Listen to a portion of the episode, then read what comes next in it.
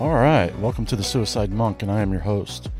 Today, we're going to be speaking with a friend of mine. She is uh, one of my biggest supporters, uh, a really good friend, and her her view in life is lived through and lived out in in her faith in Christ, and uh, we're going to be talking about that today. We're going to be talking about her faith, my faith and delving into um, some of those topics and issues. We, we don't always see eye to eye, but that's the beauty of it. We can have a conversation about our individual uh, belief systems and accept each other for who we are.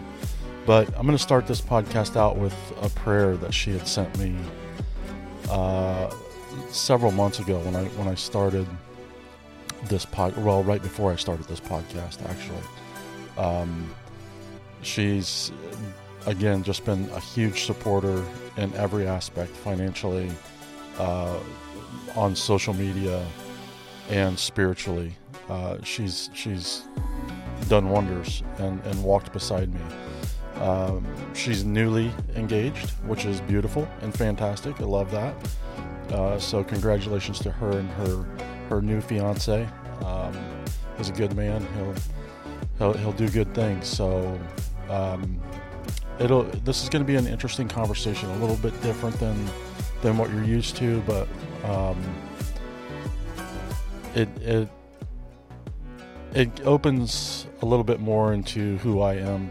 Um, and even though I don't necessarily call myself a Christian, I do follow a belief system that is um, that walks alongside Christianity. So, um, yeah, sit back and enjoy. Uh, and again, we're going to start this this podcast out with a prayer. So it's it's beautiful and it touches my heart every time. So I just wanted to share that with you. And so yeah, sit back and enjoy, and I will see you on the flip side. Hey, Britton. I hope that um, you're having a good day so far. Um, I was sitting, I'm sitting with the Lord outside right now in the book of Isaiah, and the Lord just brought this to my mind for you. Um, and I just want to preface this is not like an attempt to like save you or change your mind. I know that you have to go through your own walk with the Lord. Um, but also, I know that you believe that the Lord speaks to you through other people. And so I believe that this is something that He wanted me to share with you today. Um, this is a story in Isaiah chapter 38 about King Hezekiah, who was a king um, that came into reign after a lot of wicked kings that had set up idols and basically led Israel to corruption. Hezekiah comes in and just is a voice for the Lord in a desolate place and tears down the idols and sets Israel straight, pretty much. And Hezekiah, um, at his young age, becomes sick and near death. And so Isaiah the prophet is sent to tell him that he was going to die. And it says in verse 2 when he heard the news, Hezekiah turned his face toward the wall and prayed to the Lord and said, Remember now, O Lord, I pray how I have walked before you in truth and with a loyal heart, and have done what is good in your sight. And Hezekiah wept bitterly. And then after his prayer, um, the Lord decides to add 15 years to his life and continue his life, basically. And so then down in verse 15, Hezekiah's response to the Lord, um, hearing his prayer, says, What shall I say? He has both spoken to me, and he himself has done it. I shall walk carefully all my years in the bitterness of my soul. O Lord, by these things men live, and in all these things is the life of my spirit. So you will restore me and make me live. Indeed, it was for my own peace that I had great bitterness. But you have lovingly delivered my soul from the pit of corruption. For you have cast all my sins behind your back. For Sheol cannot thank you, death cannot praise you. Those who go down to the pit cannot hope for your truth.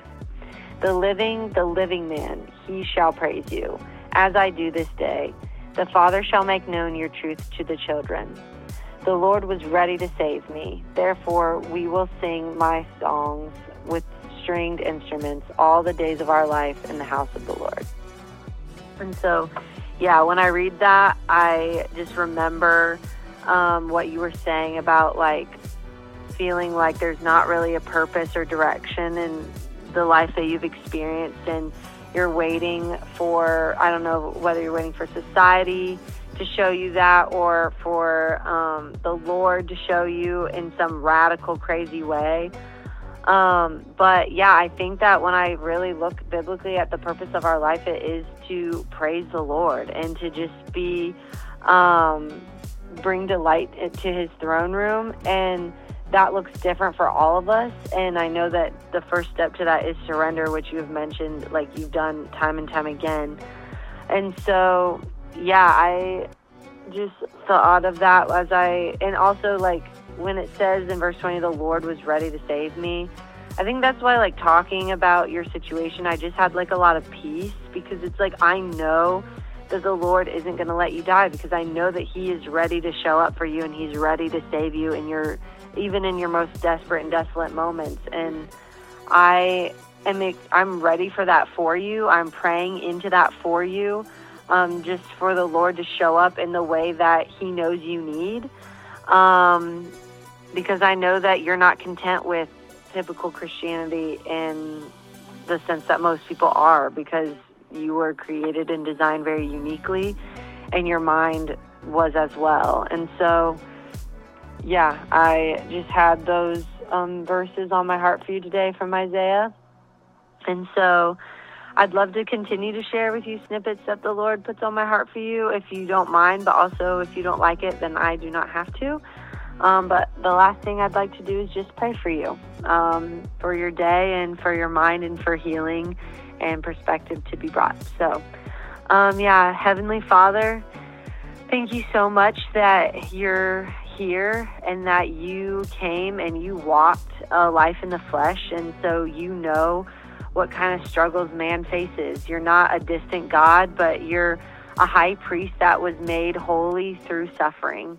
Um, and suffering makes righteousness, and it makes us like you because, like, in likeness with you, because you had to walk through the worst suffering man could endure when you took all of the weight of the world on your shoulders and into your mind the day you died for us on the cross. And so, Father, thank you that you can relate to us in a way that maybe we will never understand.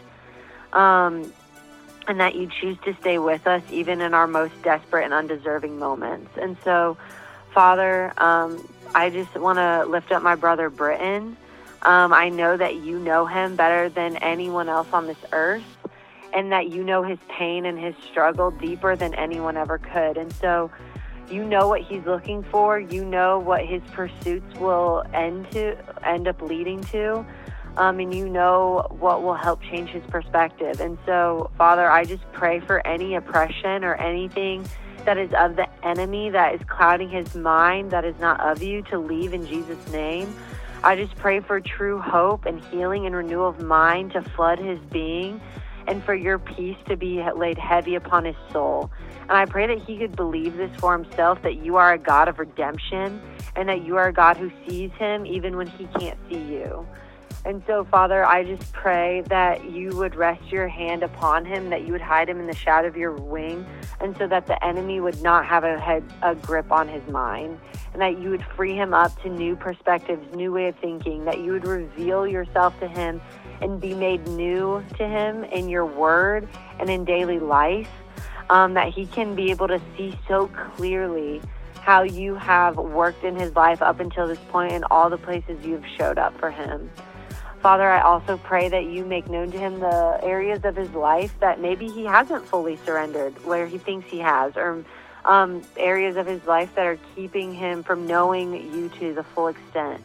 Um, Father, I just pray that you yeah, convict him and just show him what's up. Show him how to look more like you and how to get the answers he's looking for.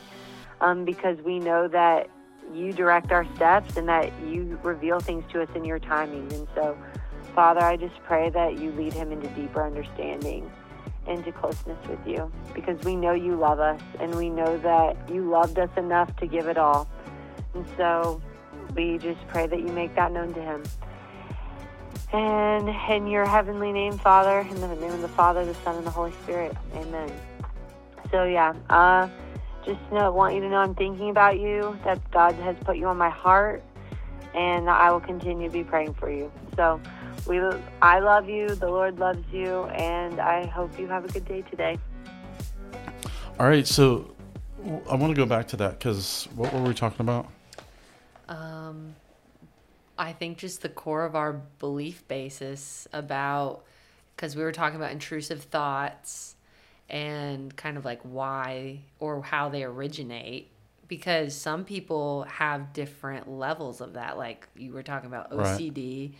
And like me like I can have an intrusive thought every once in a while but then it will leave just as quickly as it came right you don't entertain it right yeah. well and it's like I don't my brain doesn't force me to but like right. you were saying some people's brains like force them to relive yes. things that in their hearts and in their mind like they don't want to be thinking this right but they can't help it.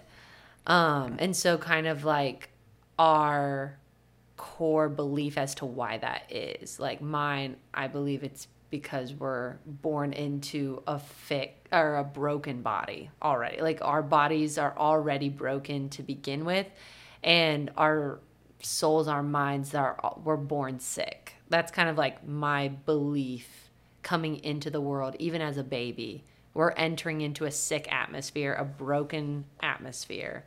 And that will shape broken and sick people, whether they want it to or not. Because, I mean, who wants to be an abuser? Who wants to end up a murderer? Like, no one wants that. But if they entertain the wrong thoughts long enough, if they're around the wrong environment long enough, eventually that's what their mind and environment will shape them into. And that's even people who aren't born into that can, like, still end up just being some of the most horrendous people on earth. Oh yeah, so that, that's my question is, are are are we actually born into that?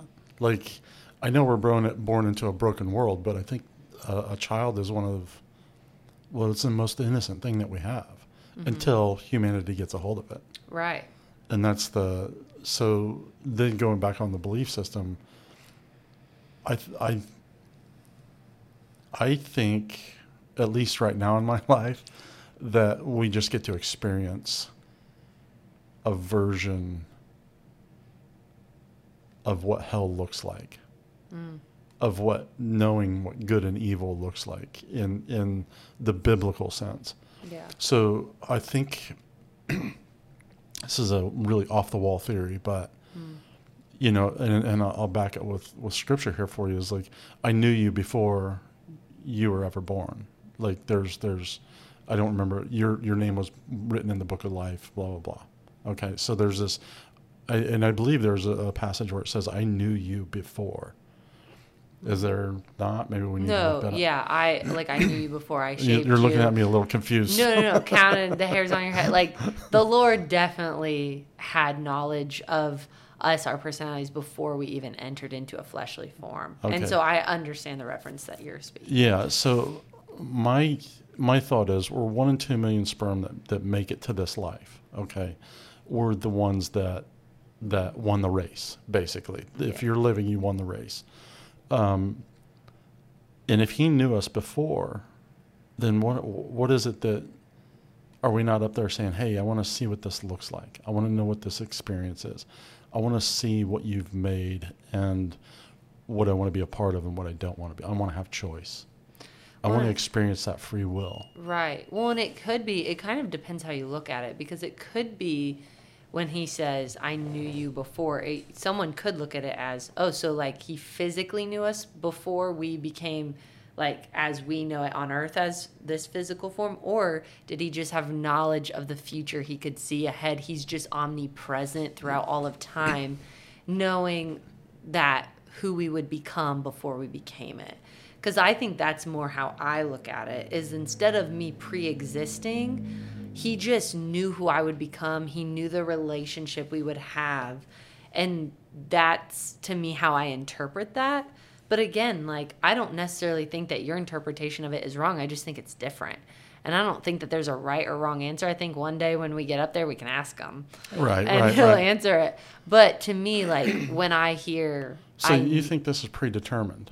Like I think that he just is all know, all knowing. So I think he'll know who my kids are before I even have them. He already knows what kind of relationship he's going to have because I think he exists both at the beginning of time and at the end of time all at once. Like he's just so not limited. What, what would be the point in that though? Like if if he is all knowing and omnipresent, and maybe I'm misunderstanding omnipresent, um, or even all knowing, but there's no mystery. What's the point of being a god if there's no mystery? like you mean that we're not a mystery to him? Well, the the and maybe I'm thinking of this in a time and space um, situation, but if I know it all, then who cares? Like, what's the point? Yeah. There's nothing more to know.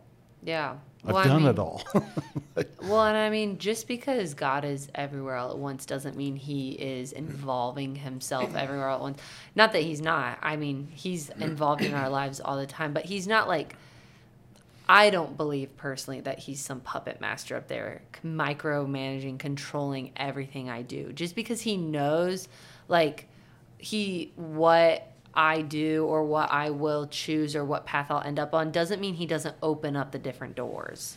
And like that's what I think is beautiful and messy about just humanity is that we have been given the ability to logic, to dream, to think up what is not yet. Like that is something that is very unique only to humankind is to dream what is not yet. Like no animal can imagine or comprehend what is not reality, like what is not then and there. But people can dream and we can build and it be innovative. And that's why we have outdone more than any other species on earth. And that's just, that's what's so cool. And so that's what I believe is the free will that we were given. But that is both a blessing and a curse because we can abuse that free will just as much as we can create with it. But yeah. So how does that play into if he knows us and we're we're here on earth and he knew us before? How does that play into other religions' uh, suffering? Um, even even my own suffering. Uh, how does that? Like it's not like I haven't prayed uh, or been diligent or spent many many many years yeah. you know, seeking God and then not finding God. And um, and only until recently has has evidence really proposed that he might be present. Mm-hmm. And that, that's a lifetime of suffering though Yeah. before he's like, "Oh, I'm here." Yeah. you know, you know, walking towards my death, and then um, with with absolute hopelessness, Mm-hmm. and then there's a little bit of hope, Right. but the tables have been flipped upside down, and now I can't walk away from the the trajectory. So now either I have to rely on God and Him not show up and say it's okay, or Him show up and say, "Oh, that was great." So how do you reconcile that? That's because you know again I was watching this this um, other podcast, the Soft White Underbelly, which was fantastic. It's about those stories about human suffering from trafficking to homelessness to OCD to pedophilia to rape to I mean these are all the the things that this guy is mm-hmm. and you look at and you watch these people, their videos of these people, and you see the suffering and like the unrelenting suffering that they go through. And and I relate to that. There's no quality in this life when you suffer that greatly, even because you can't see outside of that mm-hmm. most of the time. Yeah. You can't see outside the suffering. It's you can't like I didn't have the life to to promote positive thinking. Mm-hmm. And and every time I failed, it was a perpetuation of failure after failure after failure. So where where's God in all of that? And does does he actually answer prayer? Because in my mind, or at least my logical, the evidence doesn't sustain his presence. Yeah. And I think, like, obviously, I don't have the perfect answer here. No, no, no, no. Speak off of my. But you do. So but- let's let's. Um, you do have a good upbringing. You do have a positive upbringing. You have a nice family. You have these things that are are that were were put in place Mm-hmm. um, because of good decision making on your family's part. You know, for for many many years, for generations, Mm-hmm. that that has perpetuated that for you to move forward. So the the upbringing is different, and the mindset is different. Yeah. And it's like, and you know, we're as Americans, it's like, because it's interesting because I have been brought up in a really great home and with loving parents, and I haven't always seen it that way. Like, you know, rebellious teenager, hated my family, was like, oh, like people can die. Like, I, it's just, you're we're tormented with just even though things can be so great our minds can just make it so imperfect because we're so discontent until because things have to be our way and so and then i like traveled the world and i saw different cultures where it's like there's women who will be born and die in the same plot of land they're like and stay in that dirt patch their whole lives. And they're perfectly content. They don't see their Right. life as missing out on anything or they don't see it as suffering. But i mean again that's just i think it really comes down to perspective because it's like when you tell me that you feel like you haven't seen God move on your life, like I would disagree with you because I feel like I, what I've seen happen in your life, especially recently, but also like when I knew you and just the people that were your friends and the people that you had an impact on, like in my perspective or my perception from an outsider looking in, I was like, you may have these struggles, but there's something really cool happening around you, like with your impact on people. And I think that is even when I read and go to scripture and I open it up, I see nothing but life of suffering that is promised because it says on this earth the wicked shall prosper. And you will as my people you will look at them and say why? Like why is this? What am i doing this for? Why am i believing in you? What is this faith about? If i'm not going to prosper like they are then what's the point? But it's like he's looking at us like the point isn't to obtain what they have you already have the greatest thing that any human could ever desire, which is connection to something greater and beyond this like very finite and temporary existence. And I think that it's about the perspective of what is your ideology of blessing? What is your ideology of success? And because for me, as someone who I've just dis- like I've decided to devote everything to my faith as much as I can. I'm not perfect at it and I try to be better. Um, but it's like all that I want is more of Christ and I just I'm like I don't even care if I die tomorrow and if I lose it all tomorrow, that's going to suck.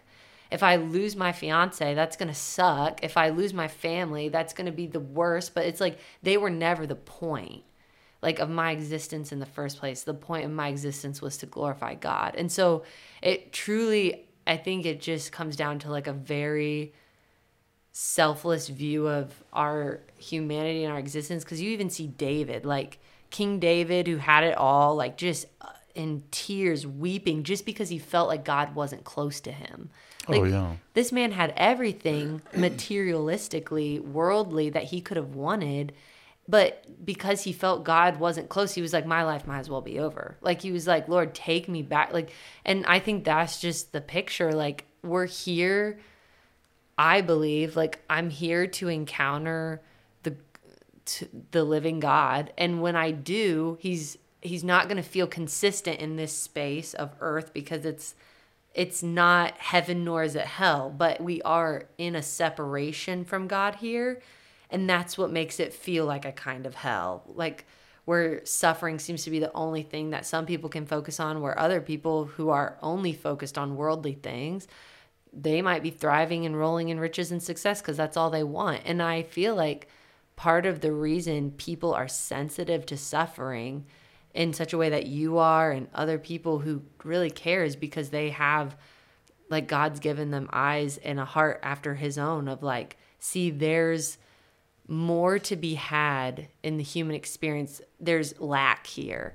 And I think we have to realize the lack in order to seek something else. Like if we never lacked anything, if we weren't ever suffering on this earth, then why would we ever seek after something more God?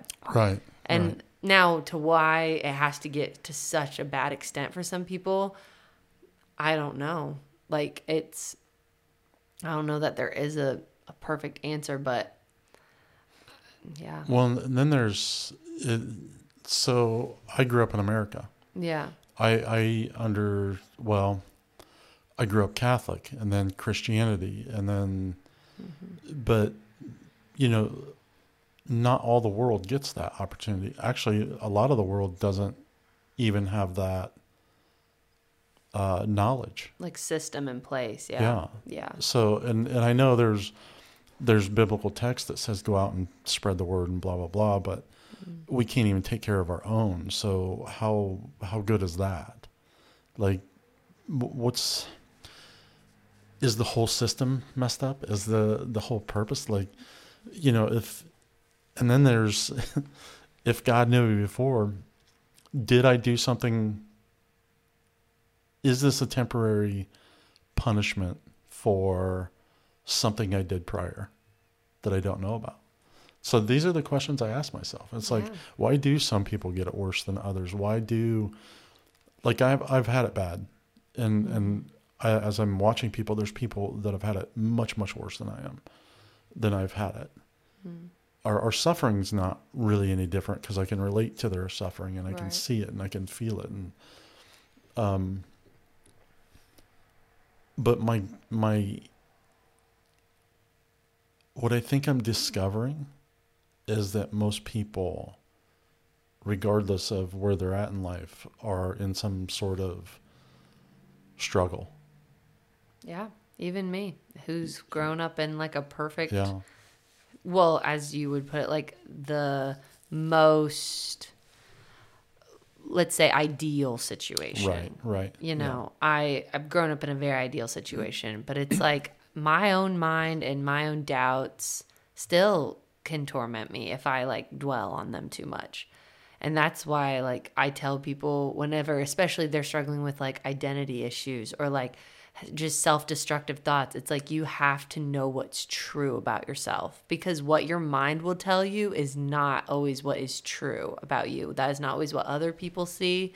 And even like if it comes externally from like bullying or just like they're just projecting their own hurt on you. That doesn't make it true about your character, your body, who you are. And so it's like people, whether their fight is as massive as dealing with taking their own life or as I don't want to call it minute, but like smaller as just like not wanting to go out, leave the house without makeup. You know, we're all dealing Right. with some sort of like self destructive or um, just not seeing ourselves for truly who we are and like how loved we are. But but how do you find that when when you're in the midst of fairly consistent abuse, and that usually starts with with the home, and you know a dad leaves or a mom leaves or there's physical abuse, sexual abuse, emotional abuse, spiritual abuse, and then that transfers to who you choose as your friends, mm-hmm. and then it's just a perpetuation of one bad thing after another. Yeah. and and you don't like your mind at a young age is so conditioned to think that you are worthless that you're not worthy that you're not good enough that what people are telling you are true is true and then as you walk out into society it's con- it's affirmed by the the sickness of society Yeah. and and it's so you don't know who you are truly like i'm just at 53 discovering that i was a nice kid mm-hmm. that that, that i'm un- uncovering that i was probably a really sweet child Yeah. like i was probably loved Yeah.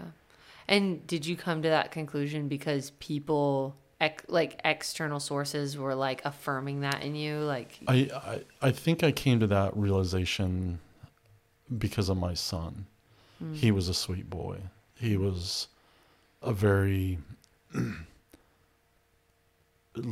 he, he's like looking at uh, in a mirror for me. Yeah. Um, but prior to to certain things in his life that happened, there was this this vigor for life. He was nice. He was good. He was sweet, and it's not, it's not like he's lost any of that. It's just it's overshadowed by other things, and that's what happened to me. Like I think I was a good person. I think I was a decent boy. Um, but by the time I was five, I knew something was terribly wrong with the world that I lived in. And then that conditioned me, and then anger and rage and uh, all that stuff took over. And then it just destroyed my life, methodically destroyed my life. Um, not that it, I always, uh, um, I kind of talk about that in third person, but it, I mean, it was my action, my reaction to life, uh, my fault but uh, it is also a separation because it, it's not who I am. It's I know I act out of it, but it's not. It's just not who I am. I don't want to be mean. No, yeah. I don't want to be angry. I don't want to be in a rage. I don't want to be hateful. I don't want to be uh, brutally like just it's terrifying. Yeah. It's I- not your heart. But not at all. Yeah. Not even close.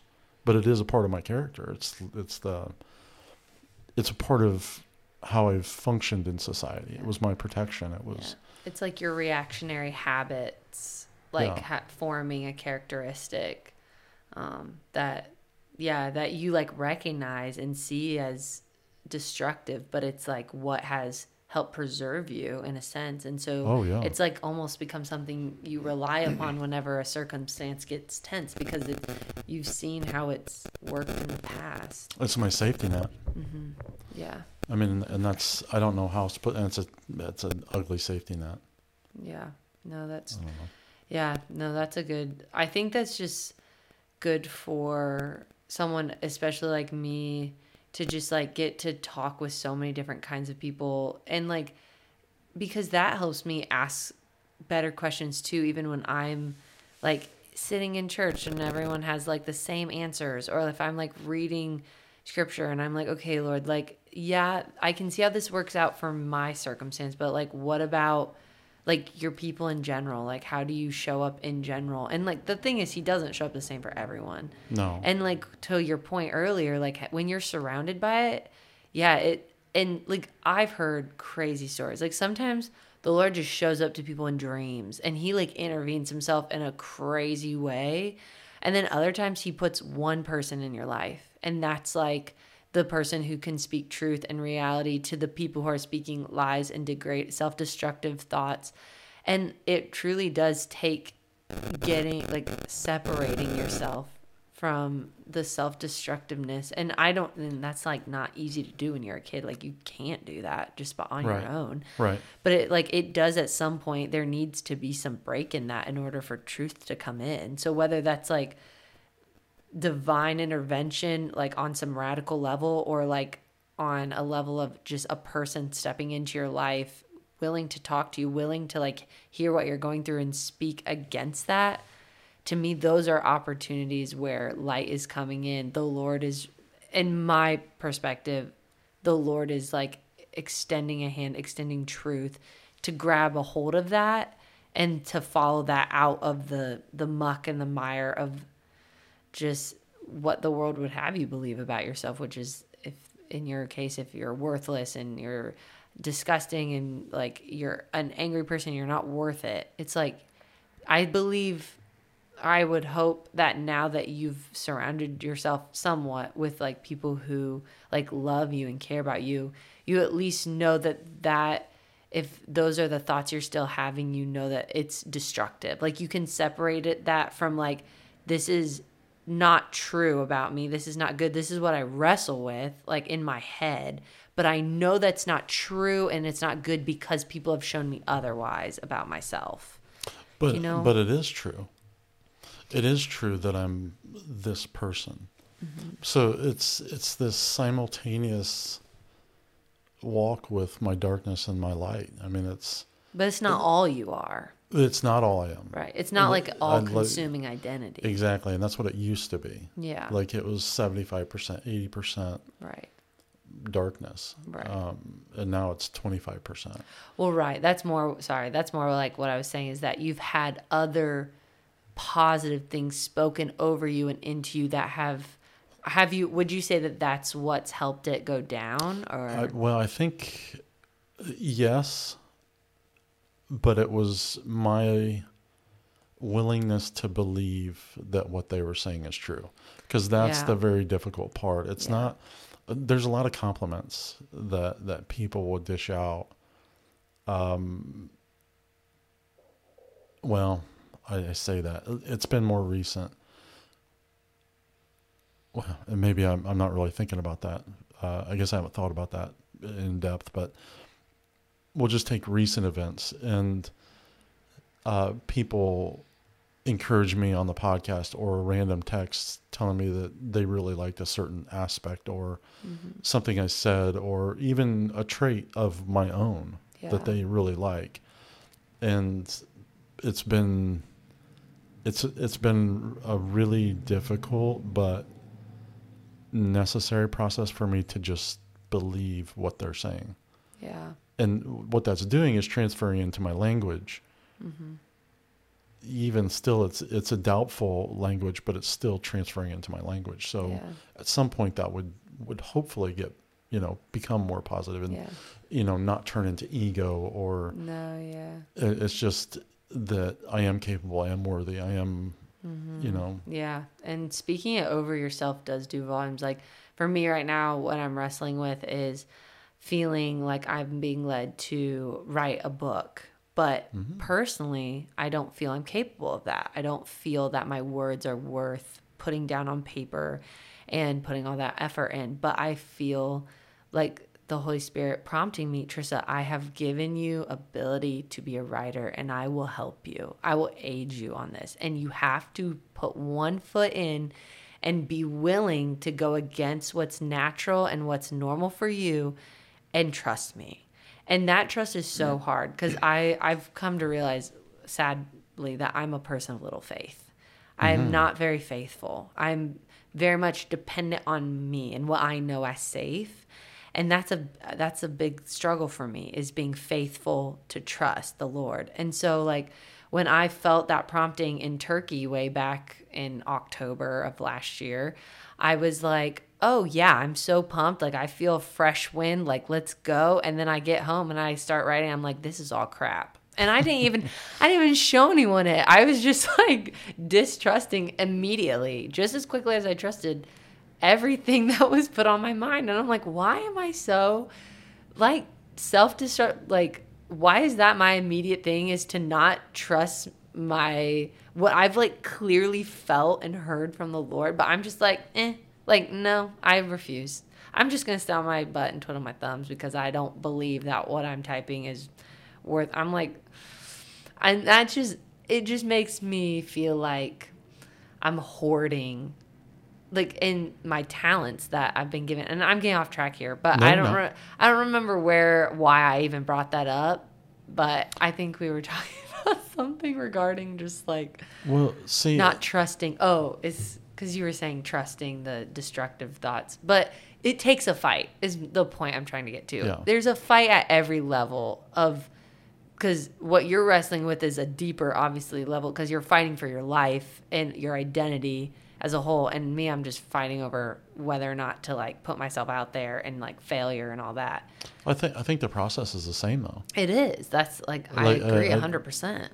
and I think that's why everybody's story matters is because it, you know it affects you probably on the same level that it would affect me Yeah. even if I have more skills or more trauma my trauma is no different because it affect your trauma affects you the same way my trauma affects me and that's why it's easy to relate with people Yeah. but I you know one of the one of the biggest things because I'm not supposed to do this I don't I don't know what the hell I'm doing at all with a podcast I have no idea what but here I'm you doing. are because people need you here. And they, Well, yeah. uh, well, there's there is that, and what I, what I think I discovered, and I mentioned this a couple times on on the podcast, is there's a book called War, The War of Art, and I don't remember the author, but the premise of the book is just show up and do the work mm. every day. Just show up and do the work, Yeah. and then what I discovered on top of that is and I call it resting in faith. Mm. So I showed up. I've done the work. I've done everything that I can possibly do, that I that I can even like concoct and come up with some sly way to make it work with mm. with this with audio and video and uh, Yeah. because I don't know what the hell I'm doing at all Right. and then figure out how to do post production and stuff like that. But those ideas come because I'm resting in the fact that I've already shown up and done the work. Yeah. So the new ideas happen while, while I'm resting. Mm. And it's like, oh, okay, I can do this. And That's oh, I can do that. And now I can, I know, I- now I have an idea that I can actually research. And maybe it's a good idea. Maybe it's mm. not, but mostly they're good ideas. Yeah, no, I agree. Or else people wouldn't be listening. Like people wouldn't be wanting more, and they wouldn't be commenting. And I just there's always more to say on these kind of topics because they're just not talked about. Right. People just aren't willing to be candid about like doubts. Like even as a believer, it's like with the whole suffering thing. Like so many people come up and like have that question, and I've and there's it's crazy because suffering across the world doesn't look the same. I don't think No, it does not. because different people define different things as suffering. Like I think I've almost grown, and this is maybe not a great thing, but I've almost grown apathetic to the American view of suffering because the American view of suffer- suffering typically means financial. is I don't have enough. I don't have what I want, and I'm like, mm, you didn't Yep. get your hair colored this week. I feel so bad for Yep. you, you know. But it's like I know that to them, that's a need that they've been conditioned to have met. And so Right. it's like when I see other people who are like, you know, they're suffering, we would see them as like, wow, they are literally have nothing. They should be like A, B, and C, like trauma. They have trauma. They're like, I'm not in trauma. Like they don't see themselves as having trauma. They just see them their life for what it is and they've learned to like have happiness and joy and contentment and i think contentment is a key word for all of us to learn but it's like hard to know what that looks like for all of us Well, we're afraid of contentment because that means Yeah. we're lazy. and well or that means we have to stop striving Yeah. but it's like where does striving get us Yeah. so there's a difference between like pers- healthy pursuits and striving you know but that's a different conversation but i mean yeah i think that what i see that aggravates me because it just goes against logic in my mind is that people are very quick to accuse God of their suffering, but then when it comes to prospering and good things, they're very quick to thank themselves.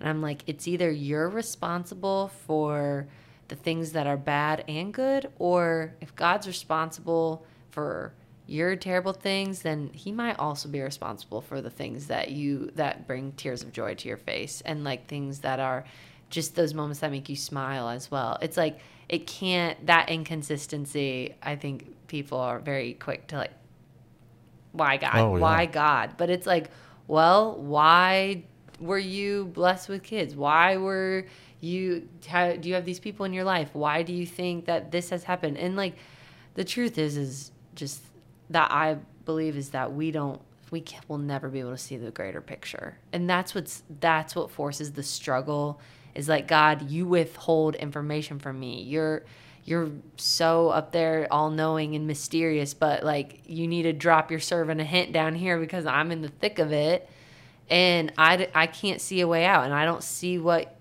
good you are to me anymore. And it's like that's I think just been the wrestle is that we we wrestle for control of sight. Like I mean that was why Adam and Eve bit the apple because they wanted to know what God knew, right? Right.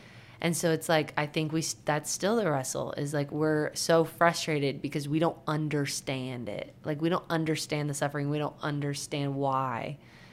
And I think yeah, I I So it's a that's hard one. well, and that's that's why a lot of people walk away from the church. Yeah. There's the there's 100%. this um, misconception that if you pray about it, it will go away. Oh yeah. Or if you pray enough about it, or if you do the right things, if there's a formula, Mm-hmm. you know, it's the prayer of Jabez. If you do that enough, you're going to get rich. And it's But like, that puts it on you, and it was never up to us. right, and that's putting control back in your hands and saying oh if you if you do the right things Right. but it's like we're not capable of doing all the right things we're not capable of praying all the right prayers like that's just a false like yeah I don't know. So, so well, I hate this. Almost seems like a bait, but I didn't mean it to be. You're like, oh, oh, I'm gonna take Oh, advantage yeah, of that yeah. Oh. Reel her in. snag. well, you might have got out of it because I think it just left the building. Oh no. we were talking about praying and doing the right thing and how that will bring you to prosperity and how so that's a false. yeah, yeah, yeah. So th- those people that how do I put this? Um, yeah, I don't know how to put it. Are you saying like kind of what's the point then to prayer? Like if we're just gonna pray, but it's not up to our prayers anyway to do any change our circumstances? Well, no, I guess I think my mind got on a different on a different track on that. Oh, okay, never mind. The the I'm I'm always in the what the what's the point? What's realm. the point? What is the point No, realm? yeah. Um, no, I think I got off on. I was getting off on something else. My mind's scattered Yeah. a little bit on that today. So No, yeah, you're good. But I do think it's like I want to know that I believe in the power of prayer. Like I've seen it work. I mean, I've I've seen the Lord use faith my faithfulness to pray for someone to like actually lead to like better things. And I don't know if it was because of my prayer. I don't want to like claim like, um, I did that, my prayer did that, my faithfulness. because truly, I would have like there are days where I'm like, I would prefer not to pray for this person. Any, anybody want a card of faithfulness? I got a whole deck. I'll share my faith I'll today. Right, make it right. But no, like, yeah, I and I think, yeah, that just. But I do believe that, like, I mean, it even says in the Bible, like, Jesus is sitting at the right hand of God, interceding on our behalf right now. Like, he's const- in a constant state of interceding for his people to the Father. And that's like so cool to think about. Like even after he died, Jesus just went up to heaven. and He started praying for us. I'm like, what? He'd be like, "This fool, he wants He'd be in." like, this fool need prayer. Oh, you definitely need my. He said, Lord, Father. we got a couple fools down Yeah, we got a whole lot of. But yeah, so I just I think that there's definitely so much power in it because it takes the focus off of ourselves and it really we in that we imitate and we mimic like what Jesus did in the garden over his disciples what he like that's what gave him strength on earth and so I think it is like such an important spiritual discipline but I I do I don't know maybe what I believe as far as like how much power it has to like change your whole circumstances. Like, Well, what what does it really say about prayer other than the Lord's prayer? Oh well, we'd have to we'd have to get into the word. I wish I brought my biblioteca, but I think that it's I think it's not even necessarily what we see explicitly said about prayer, but how we see prayer being used and how we see like all these people who fall to their knees in prayer. It's like, why do they do that? Why does why does Jesus go and ask for his circumstances to be changed before he dies? Like literally, he's like, actually, if you could take this cup from me. It's like I don't think we ever expected that from Jesus because it's like he knew dang well what he was coming to the earth to do. From the minute he had the consciousness to know, he knew that was his mission, and he would it, he seemed fine with it up until that point. And he's praying, and he's like, but not my will. Because, I mean, who knows? What if he never would have said, but not my will? Maybe he wouldn't have died. I don't mm. know. I'm getting on a now. I'm Well, getting on well, a no. conspiracy theory. I mean, the rabbit trails are, are what because there's so many people that that grow up in the Christian faith that have walked away because of the misinterpretation of the Bible and more Mm-hmm. more of the control. yeah, That if you do pray, it'll go away, and if if you are this, all you got to do is pray it away, and it just doesn't work Mm-hmm. Yeah, like that. no, That- it doesn't. And that's not how God works, and that's not how Jesus worked. Jesus was like, "I'm going to enter into this, and I'm going to walk with you." Mm-hmm.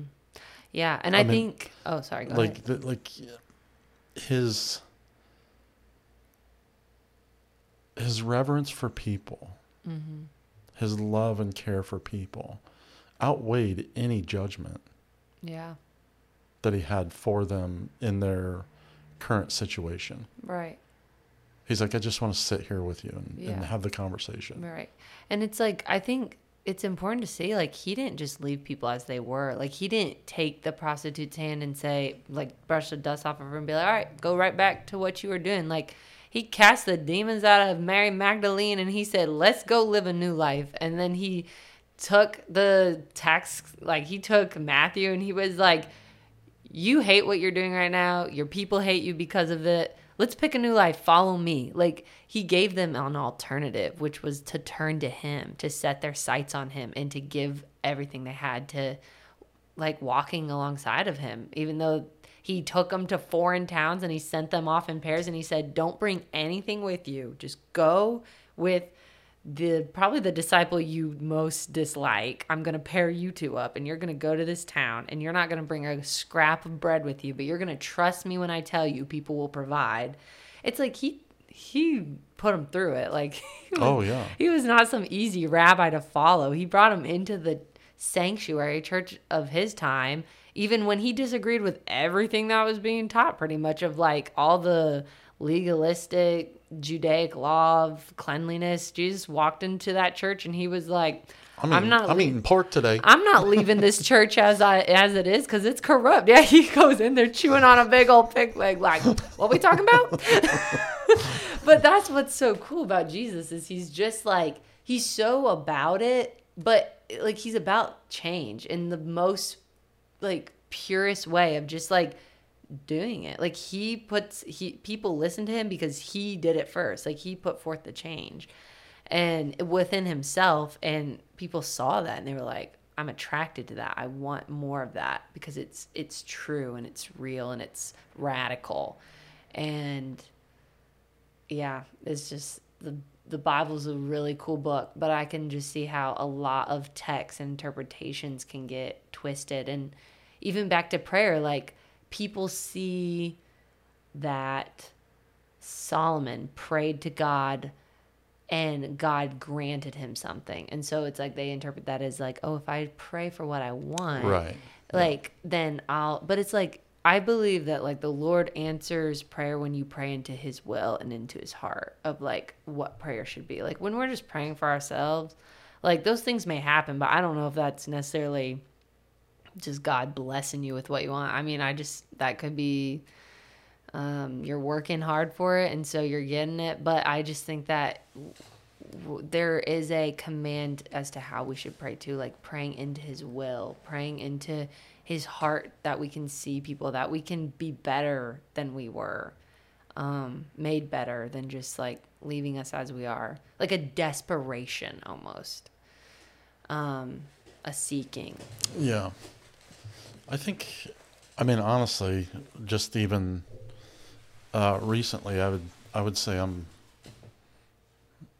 kind of entered into that. Mm. Um, and what I mean by that, the result is that I'm a hell of a lot nicer person than I've ever been. hell of a lot nicer.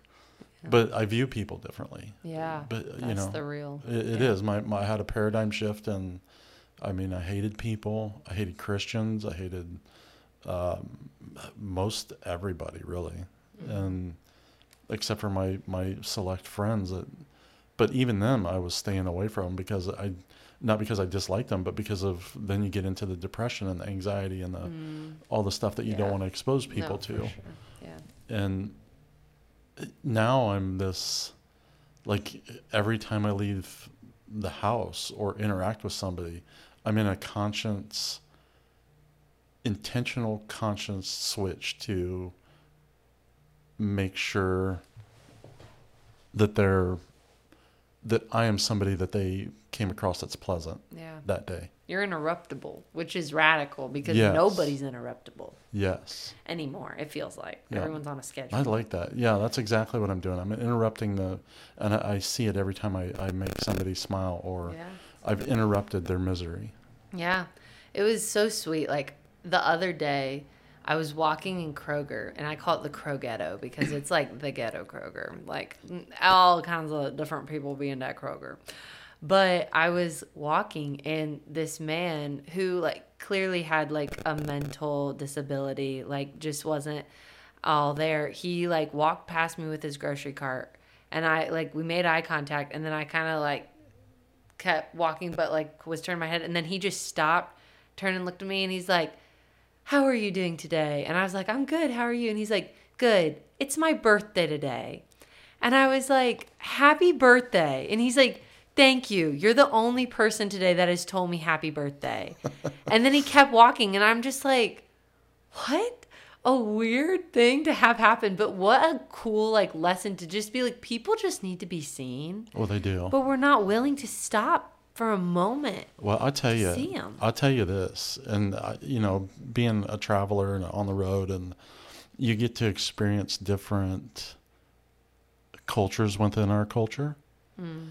And the Midwesterners are not as nice as they think they are. oh i know They they don't Yeah. look at you in the eye. They don't talk to you. They don't say hi. They don't like if you run almost into them, then they'll pay attention. But that's it.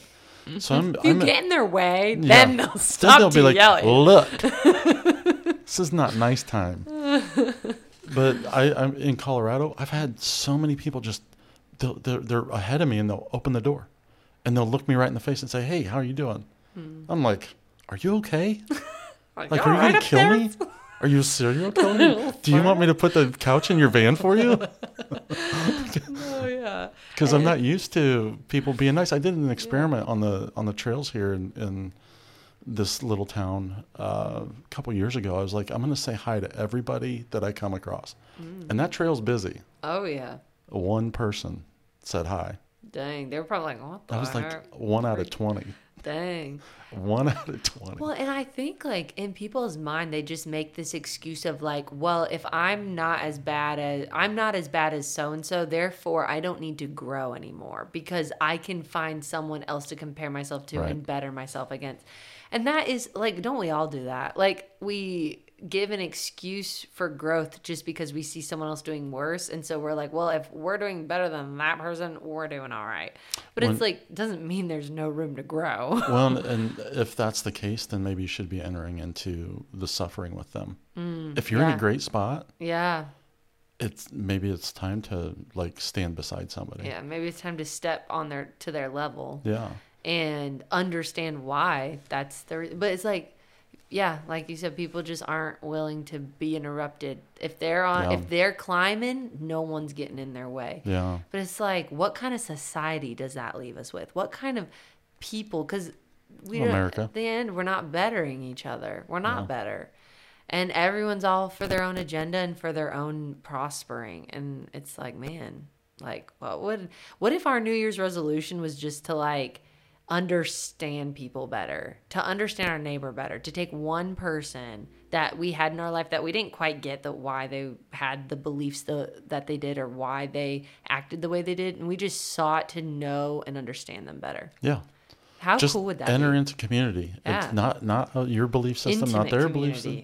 Just Yeah. enter. Just start building a community Yeah. that, and it doesn't even have to enter into the same beliefs. Like I have so many friends that are that have walked away from Christianity, that are Christian, that are not Christian, that are Mm-hmm. agnostic, that are atheist. I mean, and I love all of them. Yeah. Uh, No, their yeah. their belief system doesn't hinder my belief system, No, yeah. nor does it, it make me dislike them or judge them anymore. Yeah. And it's just cool. Like, I mean, me and you are an example of that. Like, we Yeah. don't have the same exact No. beliefs, but it's like we care about each other as people and are, because of that, are willing to sit across a table and talk without hurting one another. Right. Just openly because we're willing to understand or seek understanding from the other person. And it's like, truthfully, I, I like, I used to be super into apologetics and all that. And I will not, I don't think I'll ever believe that that's ever the way again. I don't know what that is, but I ain't apologizing for nothing. Well, I mean, it's just all about debate. It's just all about like, let me fight you into admitting oh, I'm Oh, right. Yeah, yeah. And I'm like, after just traveling the globe and just talking to people and them like being curious about what I had to say because they've seen me live it out, I will, I don't think I'll ever fully believe that apologetics is the way to a better society to like because it's like i want a, a goal is of mine is to share my faith because i believe it's good news And I want, because I care about people, I want to share that hope, that good news Right. with them. I don't do it out of like, I need to get a count of convictions. It's like, I genuinely want you to know why I have so much hope and joy.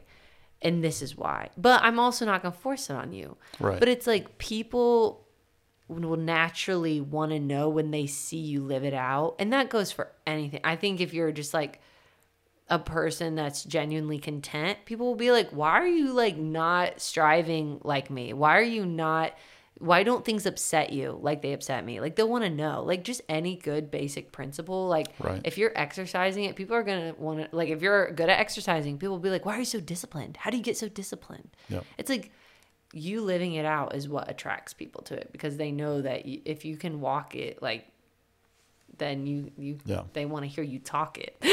well, I, I do like, I, I had, you know, I have this kind of uh, distaste for.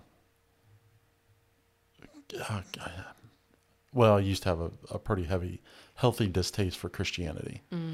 Um, but I, I have friends that, well, you being one of those that that live out their faith system, mm-hmm. and I have so much respect for that. I can't how can you knock something like that? It doesn't matter if it's true or untrue or doesn't agree with you or doesn't, you know, they're living out something that's supposed to be beautiful and they're beautiful people. Mm.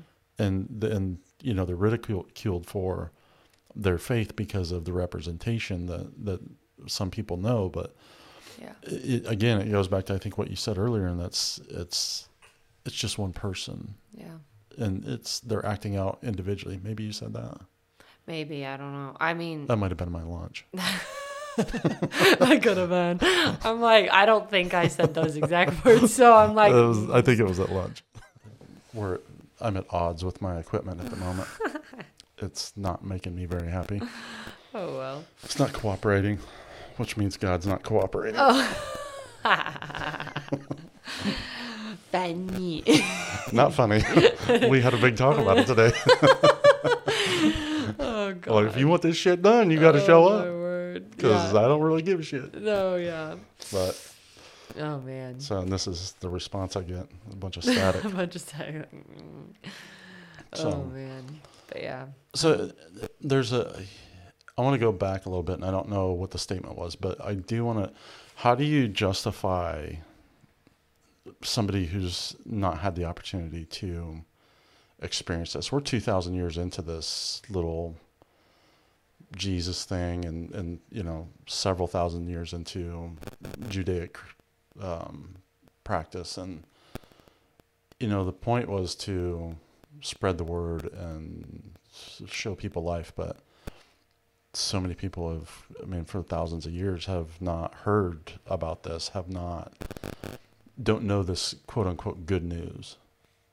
And th- how does, how does that play out if God knew them before? Like, how can God know someone without them knowing him? No, not. How are they supposed to experience the joy uh, and beauty? Like I find a beauty in my faith. I never have before until recently, but um, I do find it very beautiful. It's taken me a lot of time to get there, but how how do you? Maybe I'm just not asking the question right. No, I think I understand like kind of what you're um saying like how is it that some people get the opportunity to know about him and others don't? Yeah, Yeah. Well, and I I would argue that a rat like there's a lot more people who know about him than you and I would think. Like I think that there's this assumption that there's such a large unreached people group.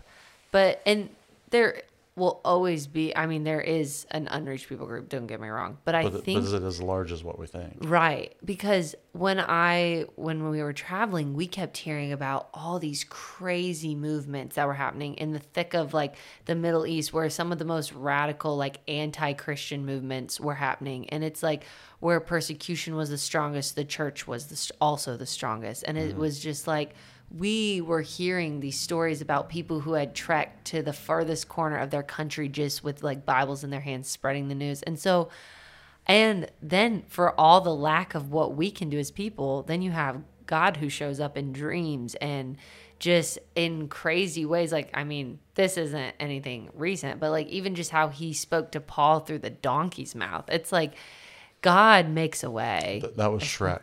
Okay. Shrek was inspired from Paul. Paul was The- Shrek. I never even thought of that actually, but that's hilarious. Paul was an ogre. I will never be able to watch Shrek the same. but um yeah, like it's just I think God was Eddie Murphy. and God was Eddie Murphy. oh Lord. Um, but like I just think that there are things happening that we have no idea. Like the the expanse it's gotten to. And I think that's what really the more you travel, the more you know. Like and the more you like read um like different things like Voice of the Martyr, Samaritan's Purse, like just those kind of magazines where people are really in the thick of it and they see the changes happening. I mean, like, it's making a way. That's all I can say is that it's making its way. And some people don't believe that the Lord will come back until every ear has heard, you know? yeah. But I don't know. I don't Yeah, know where the I- proof I- of that is, but I don't either. I, I just listened to a book. It's called the The Return of the Gods, and I can't remember the. oh, I remember someone talking about this. It might have been oh, you. Gosh, it was me. Like it. It's amazing. Yeah, it's basically just a uh, spiritual timeline of Yeah. uh, demonic principles and old gods and the return of those gods and and significant um, uh, landmarks, time frames that coincide with ancient um, worship. Yeah. So it, yeah, it's it's really incredible. It's a, I mean, if if you're Christian based at all, it would be a great book to to really consider reading. If you're spiritually based and you understand old gods, it's really a good book to read. Mm, that's awesome. yeah. I'll have to read it. It's it'll it'll definitely change your perspective on on end times and what is happening just in America. Yeah. But all I can say is that I know, like, I can no longer be ignorant to know that it's not, it is on the move. Like, it is spreading and it is causing a, such an impact in some of the most isolated places and some of the most persecuted and war ridden places. And I think knowing that and hearing the stories is what really gives me the charge that I have no excuse here in my comfortable America, my in my comfortable church where we have a building and we can lift our hands and we can get into the mood and close our eyes because we have no fear of a bomb. I'm like any moment that could all disappear. But And- yeah, we're on the cusp of it. I, I think. Yeah. uh, just just yeah. government and yeah. Uh, financially, I think America's on the cusp of Yeah. I think not it's doing very good. I think it's all about to get very real for us Yeah. all over the world. Like if you have faith, you're going to have to start fighting for it because I believe in no time at all we're all going to be like whether it is socially, physically and literally, we're all going to have guns to our heads with Well, it's already I- happening well, exactly. politically. It's already happening. Yeah. I mean, that's that's COVID 101 right there. They they did something uh, you couldn't travel without. They took our freedom. yeah. You couldn't travel without getting this stupid shot. yeah. And I'm a traveler, so I have to get the shot if I want to go anywhere. I'm Mm-hmm. Yeah. cornered. If I want to go anywhere in the the world, I have to get this stupid shot. Yeah. And now you don't even need it. and now you don't need it because it didn't work. And since Yeah. 1999, it it didn't work, Yeah. and they knew it didn't work. And th- they've been testing this for for many years. This was a whole. I think it was a whole ploy to get see what America would do, and what they did was they they it wasn't real. So now we're lied to, Yeah. It's and who's going to trust you now? yeah. Like America's not trustworthy. No, I don't think. Well, people in general, like it's well, it's hard to believe people in general are trustworthy at all, but especially people with power. People with power. Like, And Americans think they have power, even with a little bit of money. They have Oh, more than yeah. most of the world. Oh, for sure, for sure. And it's crazy to think how much like a person living in the 05 which of Fort Wayne, which is considered the hood and not a great neighborhood, how much richer. Like they're a oh, millionaire in the eyes of so much of the world. Yeah. And it's like, man, like yeah, how much power we really do have. It's kind of scary. Well, and that's that's. I was going to go back to suffering. Um, suffering in America is very different than the world. Um, I've experienced that. You've experienced that. Now, I've not been to Skid Row, but I've I've seen plenty of interviews and pictures that I could have a, a fairly good idea of what that's like. And uh, the other day I was watching, I'm like, well, that's probably what Sodom and Gomorrah was like. Like there's sex and murder, and it's pretty lawless, and Yeah. you can because the, and it's mental, like the the mental health down there is unbelievable. It's Yeah. just out of control, and we just keep littering our streets with it through through this capitalist mentality and this lack of community, um, which is why we're in a detriment mental health wise too. Yeah, I think it's interesting that mental health in America seems to be what plagues us Oh, more than almost anywhere because it's like Getting in other deeper countries. and deeper. Yeah, in other countries, people don't really, they can't really afford to focus on their mental health right. because they're too Right. worried about f- eating. Eating. They're too yeah. worried about not being naked and having a roof over their heads. And now, this is not to degrade like the mental health crisis in America, but it, it, it does speak volumes as to like why it's almost like we have nothing else to worry about. And so our minds then create problems within themselves. Yeah.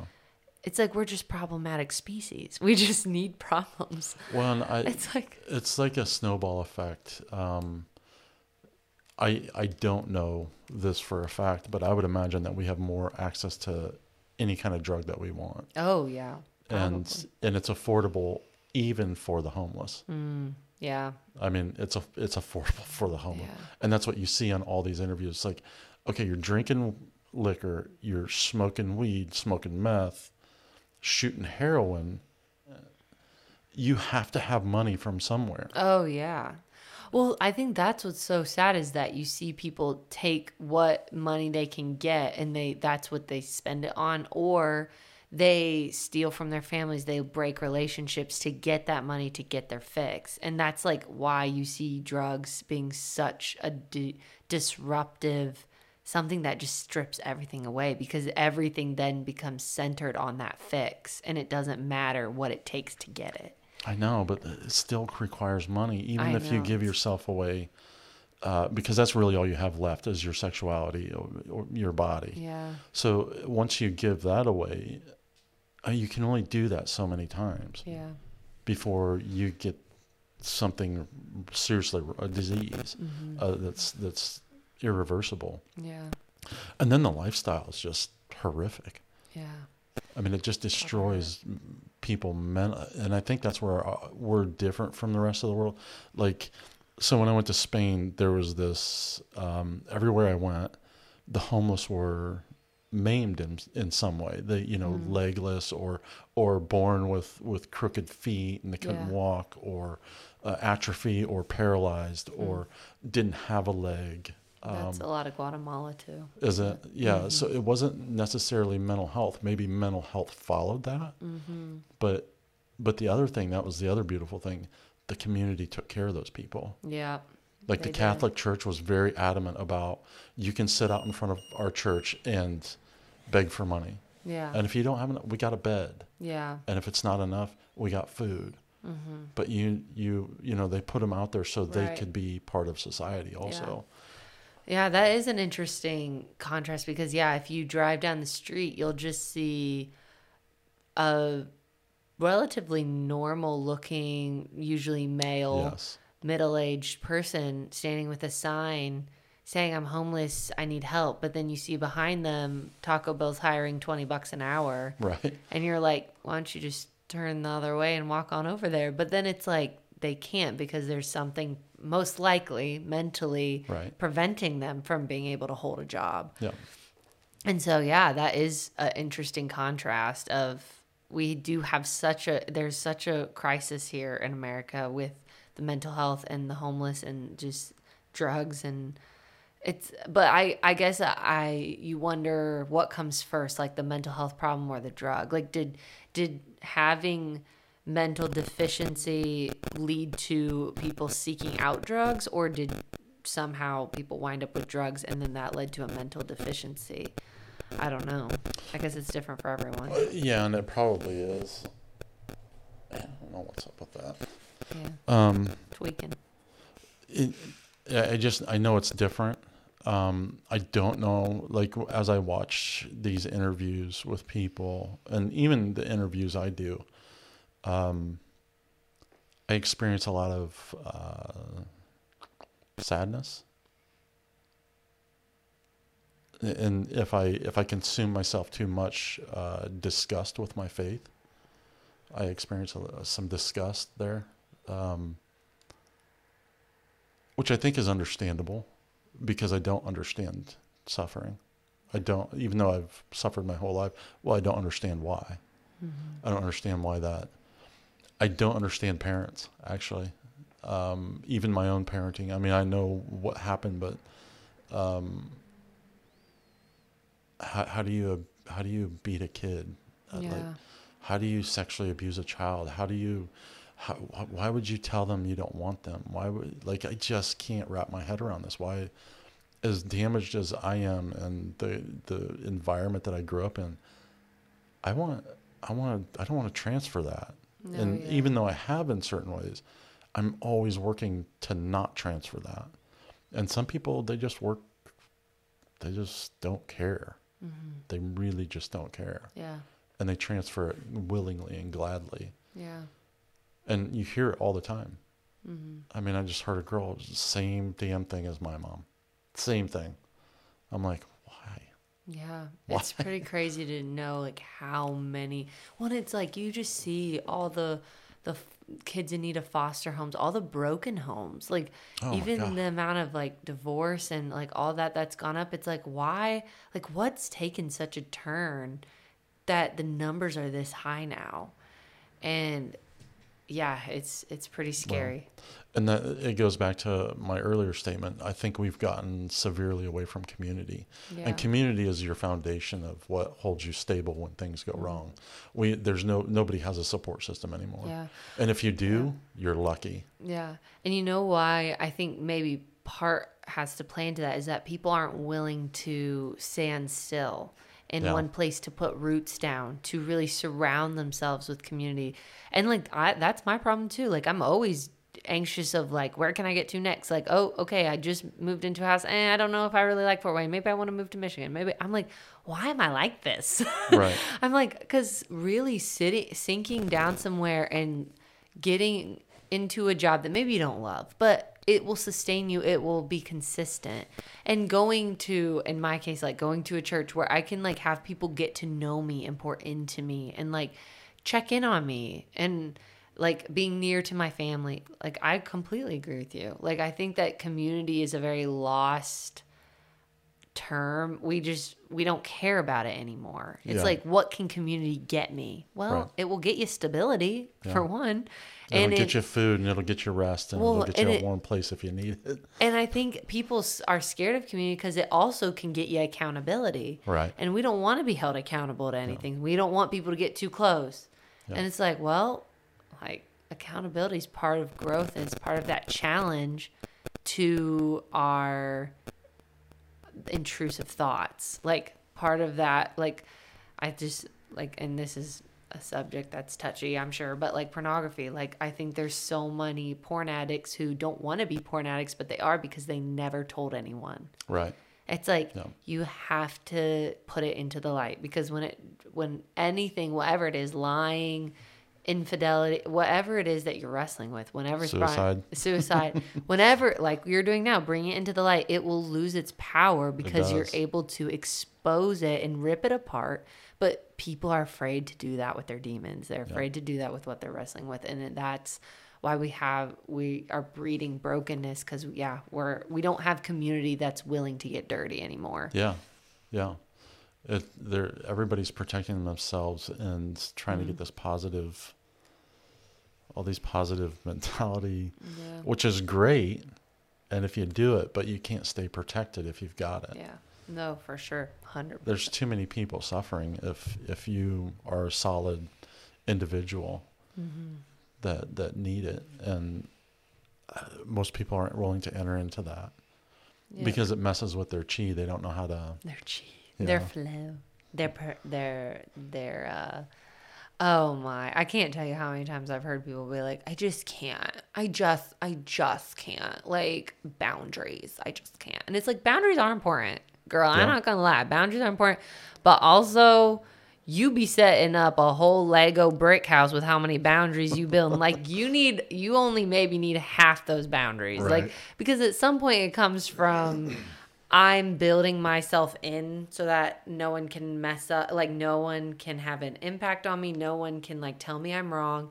To like, okay, I've tried with this person and I've tried to get to like a healthy, but it's just not getting there. And now I'm gonna put a boundary because like I still care about that person and like we've fought to make it healthy, but it's just not. Right. And that's some parents even with their children and like children have to put boundaries up with their parents because their parents just don't know how to have healthy relationships. But it's like just to not even try with someone, like and be like, I can't, I just can't. It's like, okay, well, Miss High and Mighty or Mr. High and Mighty, wh- whoever is being high and mighty, I'm like, Which you know, I think there are times in life where you you probably shouldn't. Like if you're coming out of a trauma situation, you're trying to create peace in your life. yeah, You probably need a couple years. yeah, Don't stay there. Yeah, exactly. you have to yeah. get back in the the thick Yeah. of it to to number one strengthen your own uh, trauma, Mm. but and because you're facing it Mm-hmm. in in many different ways, and e- even in somebody else, but to help somebody else out of theirs. people are worth it. It's like Yes. people will always. I mean, and I know it's taking you a while to believe that, or not Well, a I- while. my but- mind went, but I'm not. No, stop distracting. Maybe I'm not people. no, But that- but- no, that's the no, but I, I, they are like, and like, see, you don't believe you're worth it, but I, as your friend, believe you're worth it, and it's like other people who love you believe you're worth it, and it's so. I mean, even if we don't believe it for ourselves, like. Well, that's what I'm saying. I like I I have to believe you that I'm worth it. Yeah, which Uh, is a hard thing. But but hopefully that will eventually transfer into the manifestation that I am worth it. Mm, yeah. Like and I I'll I'll believe that. And I think that is what is happening. yeah. It's become a popular word, manifest. Manifest, yeah. Yeah, I've heard a lot of people say that lately. And I'm like, what do Oh. you mean by manifest? But I've learned it's just like, yeah, saying something until it's true. Yeah. Yeah. What what was it? Um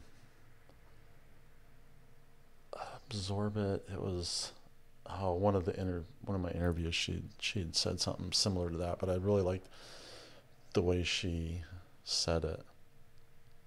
I can't remember. You'll have to listen to the other interview. I will, yeah. Do you remember who it was? yeah, it was Kara. Oh, okay. Yeah. I'll have to- yeah. It was on the uh, what is it? Oh, cancer, suicide, and the fight for life is the Oh, name okay, of the podcast. Gotcha. Yeah. yeah. that's Kara. Yeah. Well, and that's the thing is like, I think, Metabolize. oh, Me- meta- metabolize it. oh, She- yeah. yeah, Like ingest it. yeah. Well, and that's what I was told when I was in Guatemala and I was listening to a guy who had lived in the Middle East. He was like, when I read the word, I don't just read it. He's like, I eat it. He's like, mm. I take it and I like ingest the word." Rip the pages out. Let and chompy just chomp. shove it in your no, but it's like he was truly like he was like I don't care about reading a lot or how much I read. He's like I just care about whatever I do read that I'm really like communing with the Holy Spirit in that moment. Like I'm I'm praying, what do you want to show me with this? Because I believe all your word is living and breathing. So I don't just want to read it cuz I want to gain life from it. And like when just like when you eat and you gain energy and life, I want to be eating your word, Lord. And so I was like that's an interesting approach. Yeah. And so I've been I've been trying to instead of opening up to where I have my little tab saved and be like, okay, I need to read a chapter and I need to read a chapter. I'm like, okay, who cares if I read a chapter? Maybe Yeah. I just read a few verses, but I want to ingest it. I want to eat it. And I think whether you're eating the word of God or eating up like hot self affirming proverbs of some other nomad or guru or whatever it is that you're ingesting, make it positive, make it life giving. Yep. Because it's going to change your perspective, like perspective, not just of yourself, but of the world around you. It's going to be, it's going to be good. Well, yeah, uh, yeah. There's. I was gonna say I disagree and agree, but I, I don't on disagree. It. I've ingested a lot of books over the years, even the Bible and counseling and all that stuff, and it really has come to fruition slowly. Mm. But more predominantly even recently. So all those things that I've been doing for years are just now starting to shine through. Yeah. It's not always immediate, which no. is what's rough. Yeah. And yeah. this is, I mean, this is since I was 18 years old, I've been doing this. Right. Like intentionally trying to better who I am and right. not live out what my parents were, right. mostly my mom. Right. Um, and the unfortunate thing is I did become part of that. Mm. I did transfer uh, some of that, especially the anger and the rage, and and I know where it came from, but getting rid of anger is a whole different story. Oh, yeah. Uh, you can't just pray it away. You can't just talk yourself out of it. You can't just read a book and it's gone. Mm-hmm. And you can't just do simple exercises and it's okay. You I have mean, to really wrestle with that. Like anger is a it's a horrific horrific thing that I mean it took everything from me. Um, it's it's much like alcoholism mm-hmm. in a lot of ways. Like alcohol will and drugs will will take everything from you and that's exactly what rage did for me. Yeah, I deal with anger on a much uh, on I would assume a, a little bit of a smaller scale, but I deal with I should call it irritability. People can irritate me like so quickly, too quickly, mm. over any dumb little thing, and it's so sad to watch myself quickly shift from a happy, kind, caring person to get out of my face. I don't even want to be around you because you're just annoying me that much. And I'm like, that is so destructive. Like, yeah. it's so destructive. Yeah. And I'm like, why do I not have a handle on this? And I may never, but it's like, it's something that I have to wake up and every day before I even feel the emotion, I have to like tap into, okay, I'm going to struggle with this today. How am I going to respond? It's like I have to prepare myself to go to battle with that emotion with that part of myself. Yeah. Because I, I encounter it when I'm not expecting it. And if I encounter it when I'm not expecting it, I'm going to hurt somebody. Right. And I'm going to hurt myself. And so if I can somehow prepare myself for what I'm going to feel, maybe not even that day, but like later that week, it and just continue to wake up and be like, okay, like how am I going to face this when it comes? How am I going to talk myself down? Like it does help Oh, and yeah. but I hate having that. I hate that part of myself. It's like that little that little devil on my shoulder that just wants to get burst into flames over every dumb thing. And I'm like, that's not even worth it. Like it's not it's not worth it. Why am I so upset? So we all have our we all have something. But but isn't that the isn't that because I do the same thing with my anger. I mean, I, I wake up and I'm like, like yesterday it started and I'm like, this better not continue. And it's continued through today. And I'm like, I can't do this. Like, what, what do I need? I just treat, even though I'm angry, I'm still treating people really well mm-hmm. because I know that's going to be the end result. Mm-hmm. Like, that's what's going to get me out of this negative process that I'm in. And it's usually coming up on travel days. Travel days are hard. So, yeah, um, you know, just getting packed and, and loaded and, destination and the in between, and I mean oh, it's yeah, it's it's hard. Um, so I get frustrated pretty easy because I generally forget something, mm-hmm. or I can't find something, or I'm, it's just a, it's a nightmare. Yeah. Or I've left something back where I'm living and thought I brought it with me. Yeah. Yeah. So it's yeah it's. But that's I think I I consciously, um, like the other day it was New Year's Day, and typical Midwesterners, they don't look at you and they don't acknowledge you, and they definitely don't say Happy New Year. So, So I'm in the store and I'm just Oh, like, geez. I just need to just make somebody's day. Hmm. Like this is what's going to help me today. Mm. I just want to make somebody smile.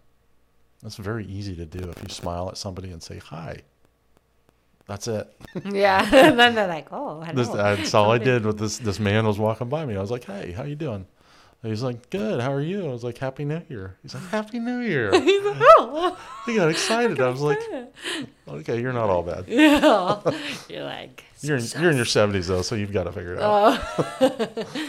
yeah. No. It's like that's the thing. It's like there's so much darkness, but then it's like there's those moments of light where it's like humanity, man. It's like we're unlike anything else. Like we are the biggest force of evil, but also the biggest force of what's beautiful in this world. Well, yeah, it's the, it's. I think that's what I was trying to say just a second ago. But I said earlier is I'm walking in the darkness and the light Yeah. simultaneously, and I think that's okay. I'm also walking in contradiction. Yeah. Well, don't agree Like, with it. How how is that? no, I'm saying like I can see how contradiction it's a part of all of us to a degree. Yeah. Like I feel that when you say that cuz I've experienced that for myself. But how does that look for you? Like when you say that Uh, what do the you mean? biggest thing is I'm doing a podcast and going to take my life. I'm, That I'm a doing a, con- podcast yeah. to save lives, and I'm going to take mine. that is a big contradiction It's a huge contradiction. Yeah. Um, but there's reasons for it, Mm-hmm. and there's you know there's um, and not all the reasons are good, and not all are valid, and but I think I'm walking. I, I'm simultaneously walking in the darkness and the light all the time, Mm-hmm. and I've just accepted that, and it just made maybe it's just a choice of what I'm, how I'm going to react to life, while I'm walking in that. Mm-hmm. So, am I going to react poorly, or am I going to react and try to help somebody smile today? And that's the Yeah. that's the the difference. But so I get to experience uh, this joy Mm-hmm. or this frustration, depending on my reaction to the outside world and myself. Mhm. It's really interesting. I've never been really in that position before, so That is interesting. the darkness has always had its its way with me, per se. Not today. Not in a good way either. Yeah. Pulp Fiction. No, yeah, it's an it's an interesting, like, and I'll never fully understand you because I'm not you, and I don't feel the things you feel or see things the way you do. So, it's just interesting to hear like where your mind takes you and what you what your daily struggle looks like. As we all have one, it's just different for all of us. Yeah, so um, I'm kind of doing this backwards, but why don't you tell us a little bit about you and how you grew up and kind of where you came from and, and Where that's led me. yeah, yeah, Well, yeah. So I mean, born into ideal white mother, father, household, um, well off family, big family. So very Yes. community oriented, Yes. very much almost too many people in in your business. or some people don't have like enough. I had too many too nosy grandmas and all the nosy cousins and i was like okay and um yeah i mean young i remember young life being pretty good for the most part i remember i was very obnoxious child i don't know why i think i just i had a lot of energy and I just had a lot of enthusiasm and I wanted people to know it. And so, yeah, I do remember, I think the darkest parts about my childhood were probably being afraid of my dad. Um, he also has struggled with anger a lot in his life, just a, reacting to things in a very emotionally strong way that wasn't necessary.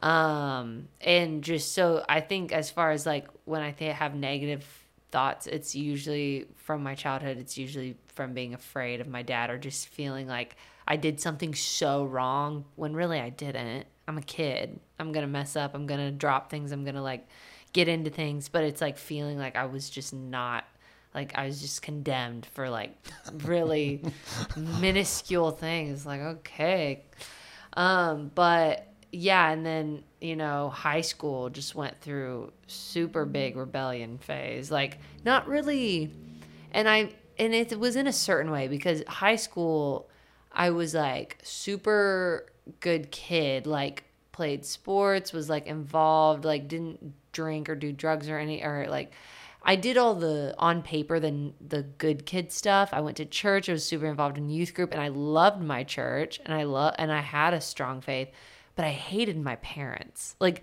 my out external actions were looking good, but my heart was bitter and disgusting. And it was like I. Why do you had, think that was? I think that a lot of it was struggle for power and control. I hated being told what to do. I hated being told no. Like when I wanted something, like if I felt like I was entitled to it and my parents denied me of that and didn't give me a reason, it just made me so angry at them. Like my mom did that to me all the time where she would be like, "No, I won't let you." And I'd be like, "Can you tell me why?" And she'd be like, "No, I don't need to. I'm your mom. I get to say no whenever I want." And mm. I hated that. It felt like I was being like like the authority was being abused. Like right, it was right. like what what makes you think that you just get to control that for me? So very like uh fairness and justice oriented when I was younger and I in my in my high school years I had a big heart for like human trafficking prevention. I still do. And I think that's because like just the way I'm designed, the way I'm wired is to I hate oppression. Like if I feel like someone's being oppressed against their will, being forced into anything, that just drives me nuts. It's the one thing that just gets grinds my gears more than anything else. And I think as a as a teenager, feeling denied and quote unquote oppressed by my parents for minuscule things, it made me so angry because I was like, this manifests itself in the world in greater ways and here my own parents are in my house doing it in smaller ways but it's still like the principle's the same. Like just taking just because they can. Like you know just as a hormonal teenager just make right, right. like everything was made a big deal. But yeah i mean had good good high school years good friends was just though a very angry individual um, because of my parents and tried to run away, I think a couple times, but didn't quite make it past the neighbor's field because then I was like, what am I doing? Like, where am I going to go? like, am I going to go beg on the streets? Like, I don't know what to do with myself. So just, yeah, had emotional blowups. I remember one time I I was a pretty good artist. I still can be when I practice, but I drew a self portrait of myself in art class and it was very well done. And I brought it home and like everyone admired it. And one night after a fight with my mom, I went up to my room, I took that self portrait and I just drew on it in red ink, like all these like all the hate that I had, I just wrote it out onto that portrait. Because and I wasn't angry at myself, but I needed to I needed to punch a bag. I need to scream into a pillow. That was my outlet. Like I was just writing hateful things towards my mother, but on my self portrait. And then I uh, it kind of makes sense to me actually. Yeah, maybe. But so anyway, I do it's the that. things you absorb. Yeah, and so I do that, and I roll it back up, and I put it in my closet, and and that helped get my emotions out.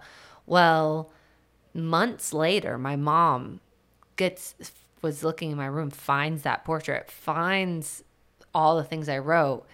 And instead of talking to me about it, anything, she gets so angry at me and tells me I need to cover those things up with the cross. I need to paint colors on them and I need to write nice things because that's that's what logically makes sense to just like make it all go away in a hormonal teenager just cover it up with right. nice things right. i'm like yeah let's not talk about the issue let's not address it let's just and i don't know if she thought I don't even know if she thought like I could have been suicidal. I don't know because she didn't realize that those words were meant for her. Right. Like because they were on my portrait. And so right, I think she right. may have thought, oh, Trissa hates herself. I'm like, no, I hate you. Right. But this is so, yeah, that's just an interesting side story. But I, built a better relationship with my parents in college because I was able to get some distance. Okay. And I think that helps everyone, you know, whenever you have that. And still didn't really want to be around them. I always had to give myself a mental prep talk when I went home because I just knew that there would be things they said that would trigger me and it would just turn into a fight and I would want to leave immediately. So college kind of became my safe haven where I could really have the freedom to explore like my thoughts and like my and challenge the things that I had grown up being told. Um and yeah, that led me down some pretty interesting paths. I start where I met you actually, where I started working Cerulean. Mm-hmm. Worked there for four, almost five years in college, and became a person that I didn't like in that time. And I, it's because I rejected accountability. I kind of pushed away the people who. Mm would challenge what I was trying or experimenting on because I had never gotten the freedom to experiment or try these things before. And so I wanted to just because I could.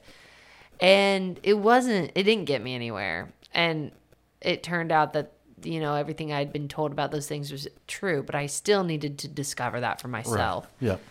And so, yeah, college kind of walked away I didn't walk away from my faith, but I definitely was not behaving in a manner worthy to be hold the title of Christian. Like I didn't care about sanctification or holiness or any of that. And I lost like, you know, caring about reading scripture, praying. Like I was like, eh, who cares? And so yeah, then um always had a desire to go on the world race, which is a year long journey to several different countries where you basically serve that those people because even though I didn't really I kind of let God go, I didn't my heart for justice never left. I always I still was like I want to get involved with helping people somehow. Yeah, I've always felt the same way. Yeah, Isn't and it's weird.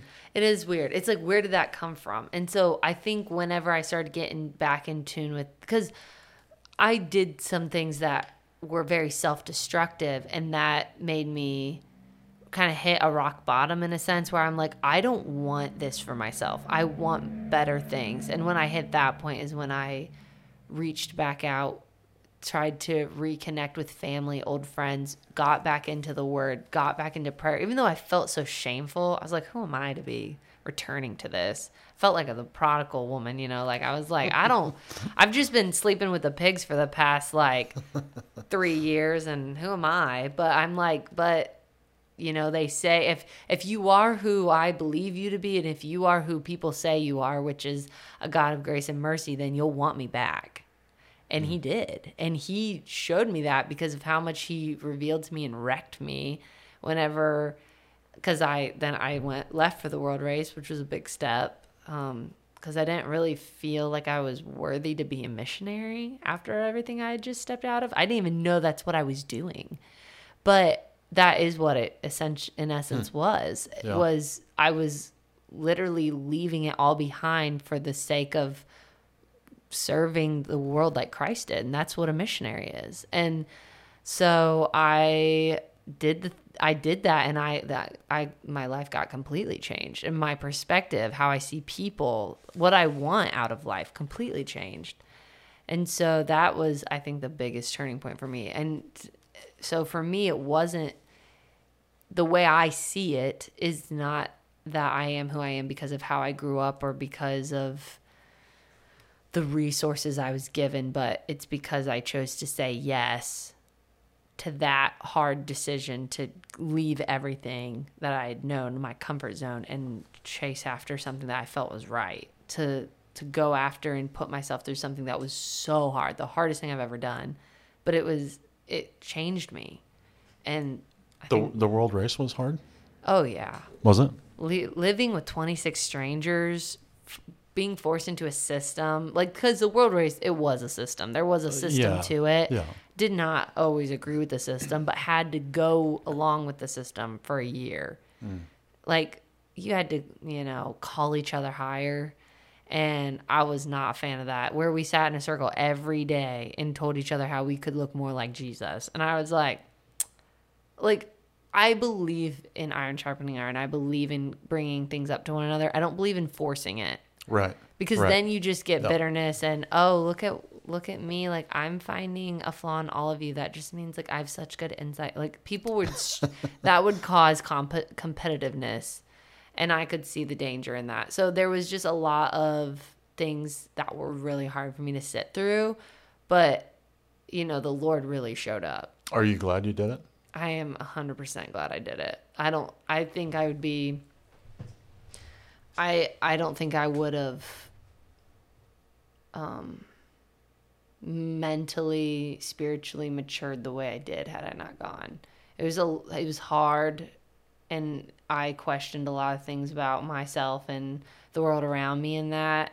It was a lot of new discovery, but it it definitely was a good kind of challenging That's good. kind of challenging you can walk away from being like well i'm so much more capable than i realized my faith is so much more durable than i realized it mm. was Isn't that something? That's a good word for that. it was because i was like i had fragile faith and then i walked out of that well and i know earlier i was saying i was pretty faithless but i meant that in a form of trust like i Right, right, i right. don't trust but i do believe that after the things i've seen my faith in essence has grown has grown grit like it's grown callous it can withstand a lot more than it used to be able to yeah, I would agree with that one, with mine as well. yeah Um, Inadvertently, I, Yeah. I, I had didn't go seeking this, no but Um, that's the but crazy it, but it, it did it did show up.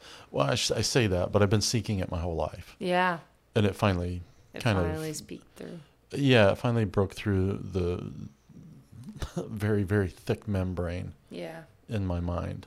yeah um, and it took a lot of years to do that. But it, it's through willingness, it's through suffering, it's through uh, uncomfortable with who you are. Yeah, you have to get really. I mean, I had to question who I was so many times on that. Like, is this right? Is this what I believe? And even now, like, re entering back to America, I had to analyze okay, what part of me feels a little, and this is a strong word, but it's the only word I know how to use right now brainwashed from that system? Like, what part of me feels like Yeah. this is right just because I've been in it a repetitive motion for the past year? That's the indoctrination process. Yeah, the indoctrinate. Yeah, what part of me feels indoctrinated, but this isn't like a genuine belief or value of mine. Right. It's just been indoctrinated. So I've had to fight through that. Like, yeah, it's a lot. I struggle uh, immensely with the indoctrination process. It's very um, offensive to me. Hmm. And, and I think I recognize it easier now than I did when I was younger. But, and it's probably because of language. It's the, the Christian language. Mm-hmm. But any indoctrination process is, is difficult for me because I'm like, why are you trying to conform me to this when my skills can produce this? yeah. Because I think, like, when we hear indoctrination, we only think of religion. Right. But it's like the truth is, is that indoctrination is in every. Yes. It's in your job. It's in your It's in faith it's system. in It's our in your politics. politics. Yeah, it's in like all these bandwagon movements. Yeah. It's all like people like to think they're exempt. I'm like, sorry, but you're Yeah. everyone's putting their faith in something. Everyone is indoctrinated into something, but it's it's all who are who what are you putting your faith in? Who are you putting your faith in? And who are you are you willing to expose yourself to opposing things to really test to see if your theory, if your values, if your doctorate holds up? Whenever like push comes to shove, is what you're saying gonna like withhold against like logic and reality and yeah, just the challenges that are out there because I think a lot of people kind of kid themselves and they don't they don't ever put themselves out there to like see if it actually will crumble underneath them because they're afraid it will. Right. Well, even your parents indoctrinate you into their own belief system and, Oh, exactly, and yeah. what they think you should and shouldn't do and mm-hmm. how you should and shouldn't do that. Mm-hmm. And it's like, okay, now I'm now I'm a teenager or an adult and what's true for me. Mm-hmm. Because there at some point you got to start making decisions for yourself and that usually happens in your teens, but It's like what part of this is me and what part of this is not who I want to be. Right. And so it's not that indoctrination in essence is wrong because I do think that there's good things about sharing our beliefs and our oh, ideas Oh, yeah, and like sure. it's just when that becomes the only When that becomes the judgment system, mm. or if it only comes from one source, yeah. that's but when it gets but dangerous. even that that system of, uh, I think that's actually pretty good. It, becomes that that system of judgment that you judge yourself against, but actually how other people judge you against that. Mm-hmm. And when you figure out who you are in that belief system, now you can judge yourself against that. Mm-hmm. But you don't judge yourself harshly. You're just like, I don't want to watch porn anymore because it's, it's not part of this Yeah. thing for me. Yeah. Like it doesn't line up with this, who I say I am, Yeah. who I believe I am, and I'm actually looking at this Yeah. stuff. And it's like, well, no, I don't need to look at that stuff. I can right. actually be who I want it, Well, right. who I expect to be. people could say like because honestly if you watch porn you might be like like in the tv show friends porn was a celebrated thing like they watched Right. it together it was a common thing and it still is like people have what is it called onlyfans and like all that Yeah. kind of stuff and so it's like a you're not going to be condemned for that but if you actually look at the effect the reality The effect is that it's having on your brain, you should you will quickly see that it is something that should be condemned by a mentally stable world would say that is hurting you. yeah, It's hurting pe- billions in the industry. It's creating a problem in the se- it's creating a con- high consumer basis in the sex trafficking industry. yes. It should be condemned. However, we're mentally skewed and think Let's it- celebrate it. yeah, let's celebrate it because we're getting pleasure and self instant gratification out of it. Screw what the long term effects are. Screw how it's hurting this other these other populations that can't do anything about it Right. because it's about me. Yeah. And so that's where, yeah, it's just so. That's where people won't put it up against the, like, they won't bring it out to the light because when push comes to shove, your whole ideology that porn is somehow good and beneficial for you, it's going to crumble against Right. science and the facts that it's Well, not. and, uh, you know, I used to. Um, a friend of mine used to say it's a be- it's a single man's best friend, and or what is, he he used to say, oh, it's a single man's, it's God's gift to the single man. Oh, wow. That's what it was, and it's it's actually not. it's, actually actually, not. no, yeah. I'm passionate about that. If you couldn't tell, I was like getting a little fiery there because I've just seen. Well, you know, I've I, seen I, that. I those interviews I'm watching. There's there's um, three or four that I've come across that were sex trafficked, and it's horrific, Yeah. Horrific. I can't imagine. Yeah. I mean, what it does to somebody, it's a lifelong damage Yeah. that they can't get away from, Mm-hmm. and and and that's what pedophilia does.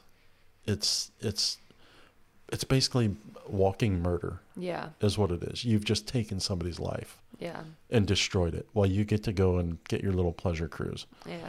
I mean, it's it's horrible, horrible. Yeah. It's it's blood curdling to think what our evil is capable of, what our minds are capable of. I'm like I can't fathom the amount of darkness in that we're that's in our minds, what we're capable of. What's in my mind? It's like I'm afraid of my own mind. It's like cuz like you said, our hearts and our de- like our true and desires, the desires that go surpass our animalistic ones, because I feel like we have Yes. different levels. We have the desires that our body wants, but that those aren't the desires necessarily we want.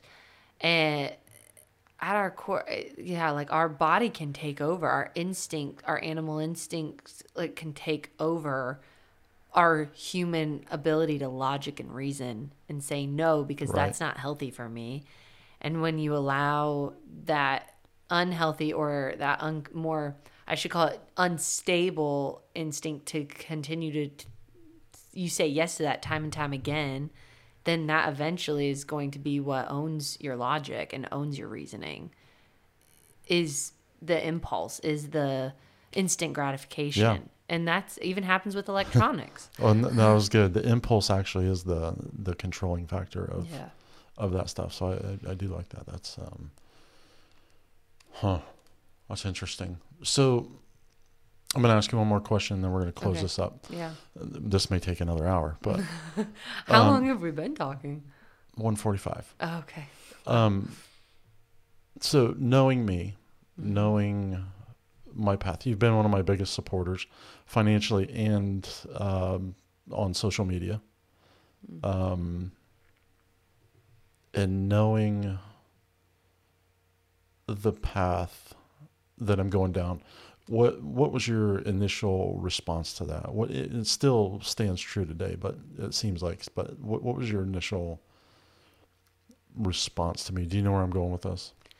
Like when I looked you in your eye and I told you God's not going to let you die. No, I know that was your initial response. I know that's why I was like, is that what you mean? what do you mean? oh, Um, uh, just because one of the things that, well, it's kind of a twofold here. So I had friends that walked away that were Christian oh, okay. that told me I was going to hell, told me I mm. was a coward, mm. blah blah blah. You did not do that, and another friend of mine who was actually my my friend and pastor for thirty years Yeah. did not do that. They, mm. you know, both the responses were, um, I mean, you you have a different belief system behind it, and that's you don't think it's gonna, you know, God's gonna show up and that's not gonna happen, and that I, and that's okay. Mm. Um, his was I don't know if that's if this is gonna come to fruition, but if it does, I just want to walk beside you Yeah. and that was that was pretty much your kind of response Yeah. So you want me to like rehash what my thoughts were Yeah, in yeah. that moment, like Yeah, when you told me? Well, I because you're what you're 20 I'm 24. 24 hmm And I will say, like, I've never really had someone in my life that was so openly suicidal or like was open with me about it. If that makes sense. yeah Like I've never this is a new subject to me. I don't really I'm not super educated on um like well that's what makes your response so curious yeah, I don't really know, but I think so I had you were one of the first people I had met with after coming off the race. And so oh that response was one of the first things that I encountered being back in America. And I think just after, I think what helped my response from being so shocked or just like from being, you know, I don't know, reacting negatively is that I, it, it, it resonated with things that I had heard people say overseas or what I had felt from people like that that level of just like pain and like I don't get the point of like what all this is. It's like I've talked to people about this. Like I I get it. Like you're not the only one. And so for me I didn't want to react like, "Oh my gosh, this is such a shock factor. You're the only how dare you rank because I'm like the, the truth is is a lot of people wrestle with the feelings, maybe not to the extreme you do or maybe to a more extreme, but of just like what like I don't see a conceivable like end and so therefore like what's the point? And I'm like like I get it. Like I can like I don't personally like view life that way, but I have run into so many people who do. And so I just wanted to know more, honestly. Um and yeah, I, like I told you, I I had a very strong peace. Like I feel like I was physically not allowed to freak out because I just didn't feel like this was the end for you. And that's why it here we are. I don't know how many months ago that was. It It was feels like a almost half six six well, well, it was about f- uh, five months now yeah Well, and in I would say, and may, and correct me if I'm wrong. In that moment, I think your intent was to end your life like pretty relatively soon after we had that conversation. Okay. Okay, I guess I didn't. I. I haven't made it to to that point yet Right. And see, and I kind of I didn't really know what all like it was going to entail for you and and I still like of course would love to believe and hope that God's not going to let you die. Like I believe that you're that he's showing up for a reason now that he has and all those things. And maybe maybe it does all come to fruition, I don't know. Like Right. I'm alongside you, I don't know. But I what I do know is that I'm just I was just grateful that you had told me and I was grateful that you had sought me out to say goodbye as you had said. And I was like, all right, well if this really is the last time I see you, then I'm not going to let this last time be a time of condemnation and like my ignorance of the subject and my ignorance of how you're feeling like ruin hmm. The friendship because it's like the truth is is that I am ignorant to like the feeling and like what and your circumstance because I don't feel those things. So it's like Right. my own and I think people's ignorance and fear of like their uncertainty with the subject leads them to lash out, leads them to fearful responses because they just don't know how else to handle it. But it's like just ask questions. Like it's But you know, a lot of people can't have the conversation.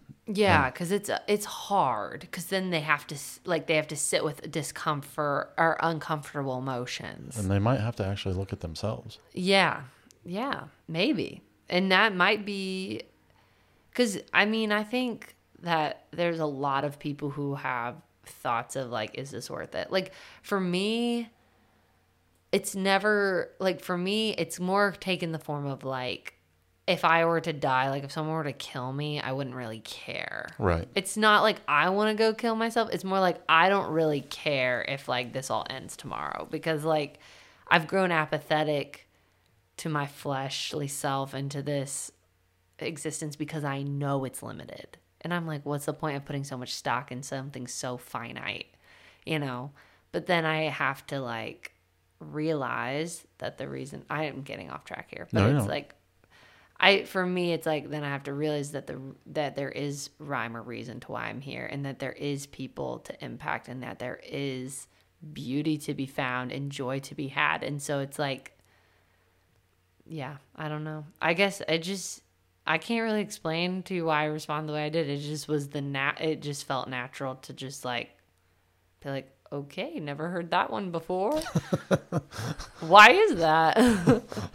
Put that one on the chalkboard. Let's let's put that one on the. dr- I'm now I have now officially come into contact with that one, ladies and gentlemen. I was like, because that's just that was the last thing I thought I'd be talking about when I came back, and especially with you, I just because you always, from my perception, seemed like a happy, like go lucky person, which you are, like a Yeah, happy go lucky person, but Yeah. you didn't seem like you were having that internal, that deep of an internal struggle oh, because Oh, I guess yeah. we didn't get to that level of conversation. yeah. And, And, a lot of people don't understand that that depth Yeah. that that I have because they can't have the conversation. It's like, well, what are you feeling? Well, I feel like I want to die today, and then they shut off. It's like, no, you don't. No, actually, I do. Yeah. I think they can't get past the no, you don't. Yeah, I do. Yeah. Well, and I was talking about this with some my trainer the other day. How I was like, to me, I'm like, there's so the amount of people that are shallow, like they're not willing to like have a conversation that makes them think. That number has grown so much. And I'm like, to me, I'm like, if you're not willing to even give me the attention with of like five minutes, like you can't even talk to me for five minutes without distract. I gotta, I gotta go distract myself. Yeah. I gotta, and then I don't want to talk to you. Right. You're not worth my time. Like, n- you are worth my time, but eh. like, it's just like kind of like it's not enjoyable. it's not enjoyable. Yeah, I don't. I'm like I'm having to fight for this more than extensively than I should because you are flippant to anything that is not just like easy cruisy. Right. Ah, I'm like, okay, well, yeah, and I that's can't be bothered with I that. I can't right? be bothered. I'm like, okay, well, what can bother you then? Nothing. Nothing. Like, uh, yeah, that's the thing. People are just like, it's like everyone's super apathetic to pro- like everyone's just so easy to accept everything and so easy to be. But it's not like they're even really accepting it. They're just like choosing not to think about it. Yeah, it's it's willful thing. willful ignorance. Is What it is. Yeah.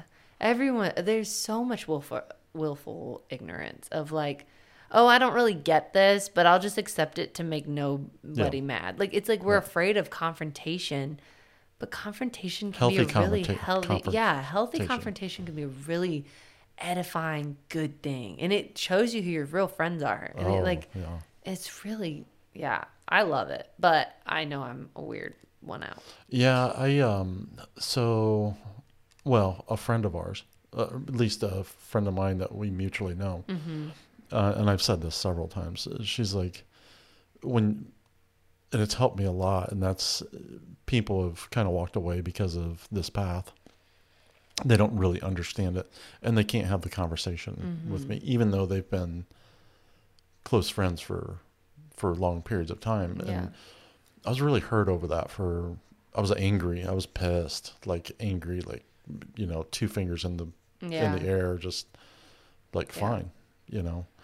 And and she was like, you know, the way I view that is that they've served their purpose and I've served my purpose in their life and their they've served theirs in mine. And that's so like because this these last moments, these last uh, few months or short conversations that I've had don't define the last 30 years. They don't define the last 12 years, hmm. the last five. They're, they were good relationships. They were yeah, good people and I, I am going to miss them and I do love them. And, and it's okay that we, they can't have the conversation. And I feel, feel kind of bad because I would love to have a genuine goodbye, but it's okay. yeah, Like it is, it's just okay that it's, they're not part of that. Mm-hmm. They just couldn't be part of it right now. Yeah, and that's really powerful i think. Takes a lot of judgment out of it for me. Just to be able to like look past that momentary like dismissiveness and be like okay well you couldn't handle the reality in that moment because you don't understand it but you have loved me for however long i've known you we've had we've shared so many good memories and i'm not going to let this one moment take Right. away from all of that. It's it's not the definition of the relationship. Yeah no that's good. Yeah. I think we that's just a really sweet perspective that I think if a lot of us like in our in moments of anger we're able to like step outside of that anger and like see the bigger picture we would all have like longer lasting relationships. But I think like pride gets in the way and like just unwillingness to uh, apologize or say I'm sorry like not that you should have to apologize for speaking truth but like in other situations where just pride and anger take over and people aren't willing to look past that moment. Right. it's really a sad thing. Yeah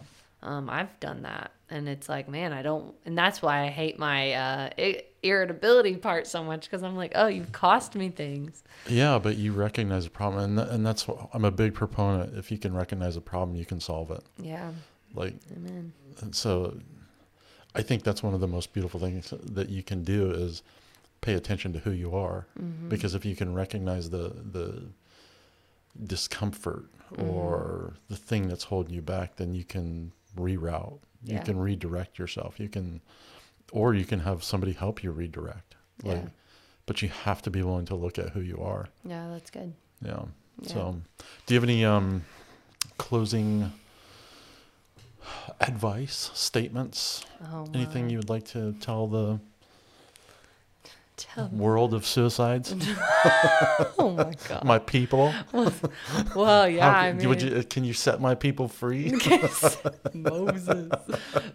I can definitely not do that. Only one person can do that. But um yeah, I mean, I'm just thankful that I got to be a part of this and like I said, it's crazy to think that I had no knowledge of this world of this like group of people that really struggle because I'm more on the side that struggles with a lot of anxiety, but I've never really struggled with depression, but Sure. so from and also growing up, that was very dismissed. Like mental health wasn't a thing. You're just overreacting, is mm-hmm. what it was. So I think it's been such a blessing to be able to have. I don't even know why I get a voice in all this, but I've gotten one, and I've gotten to hear your voice and all the people that you've brought into the light and have given them community that they may have been denied for most of their life. So I think it's just really cool to get to be a part of this movement for however long or short it may Sure. be. Yeah. And yeah, I'm just I just hope that people keep realizing that it's worth it to like pursue other people and to walk alongside them and because it doesn't just change the person you're pursuing, it changes you. It changes your perspective on what's worth it and what priorities are and what why we're here. Right. Um, yeah. because I mean, yeah, we weren't made to be alone, but we often like self isolate or self like willfully do that to ourselves, and it's like yes. we're taking away the the greatest thing we were given, which was each other. So, yeah, just thankful to be here. Well, it's been a pleasure having you here. Um, I always enjoy our conversations, and you're here because you have a different perspective on life than than I do, and people like me have that that don't think like you do, that don't think in that positive realm. I mean, I we experienced that early in the conversation. It's like my mind does doesn't go there immediately. Yeah, It, it doesn't create this uh, willpower of I can. Mm-hmm. It's the willpower power of I can't. yeah, and So- interesting. So you know, and that's why I've surrounded myself with the people that I have, Mm-hmm. um, because they're good, solid people, and they think very, very differently Mm-hmm. than I do, and and they've surrounded themselves with me as well. Yeah, So it's not just it's not just a one sided thing, but No, they yeah. they've allowed me to come into their life and lives and be part of their families and you know even speak into their their children's lives and which has been a huge privilege. Like I I, Mm-hmm. That's so I don't have that quality. I don't have that qualification. I don't. But but they do it and they and they love it and Mm. um and I've built long lifelong relationships out of that. So. Yeah. Really I mean, you're here because there you bring a quality to the table that I cannot, Hmm. And that's why everybody's on here. Yeah, we all have those unique perspectives, which Yeah. is why this is so cool. yeah, that's Podcasting what- is so you know. cool. It's supposed to be. You know, it might be. Um, at least my perception was it was supposed to be about suicide, and it is. Hmm. It is, but it's more about living. Yeah, How do you live, yeah, even in the midst of, and with the positive? Like I, I can't get out of my head unless I hear something positive. yeah, unless I hear somebody doing it in a different way that's working for them that's better than my detrimental way. because it lets you know that there is another way. Because other another way, otherwise, in your mind, there's just that one way, Yeah. and I think that can go for all of us. Yeah. So yeah, it's a good balance. Well, it's been a pleasure. Thank you so much for being here. Uh, I really appreciate it. And thank you for having me. Of And course. Talking to you is always always good. So We need to go get some dinner now. I know. So well, this is the Suicide Monk, and we'll see you on the flip side. All right. Well, thanks for joining us this week on the Suicide Monk. If you'd like to support us, please go to www.thesuicidemonk.com. And you can go and listen to our podcast from there, uh, support us from there. But please go like and sub- subscribe on Spotify. That helps us a ton. Really appreciate you listening. Uh, love you all.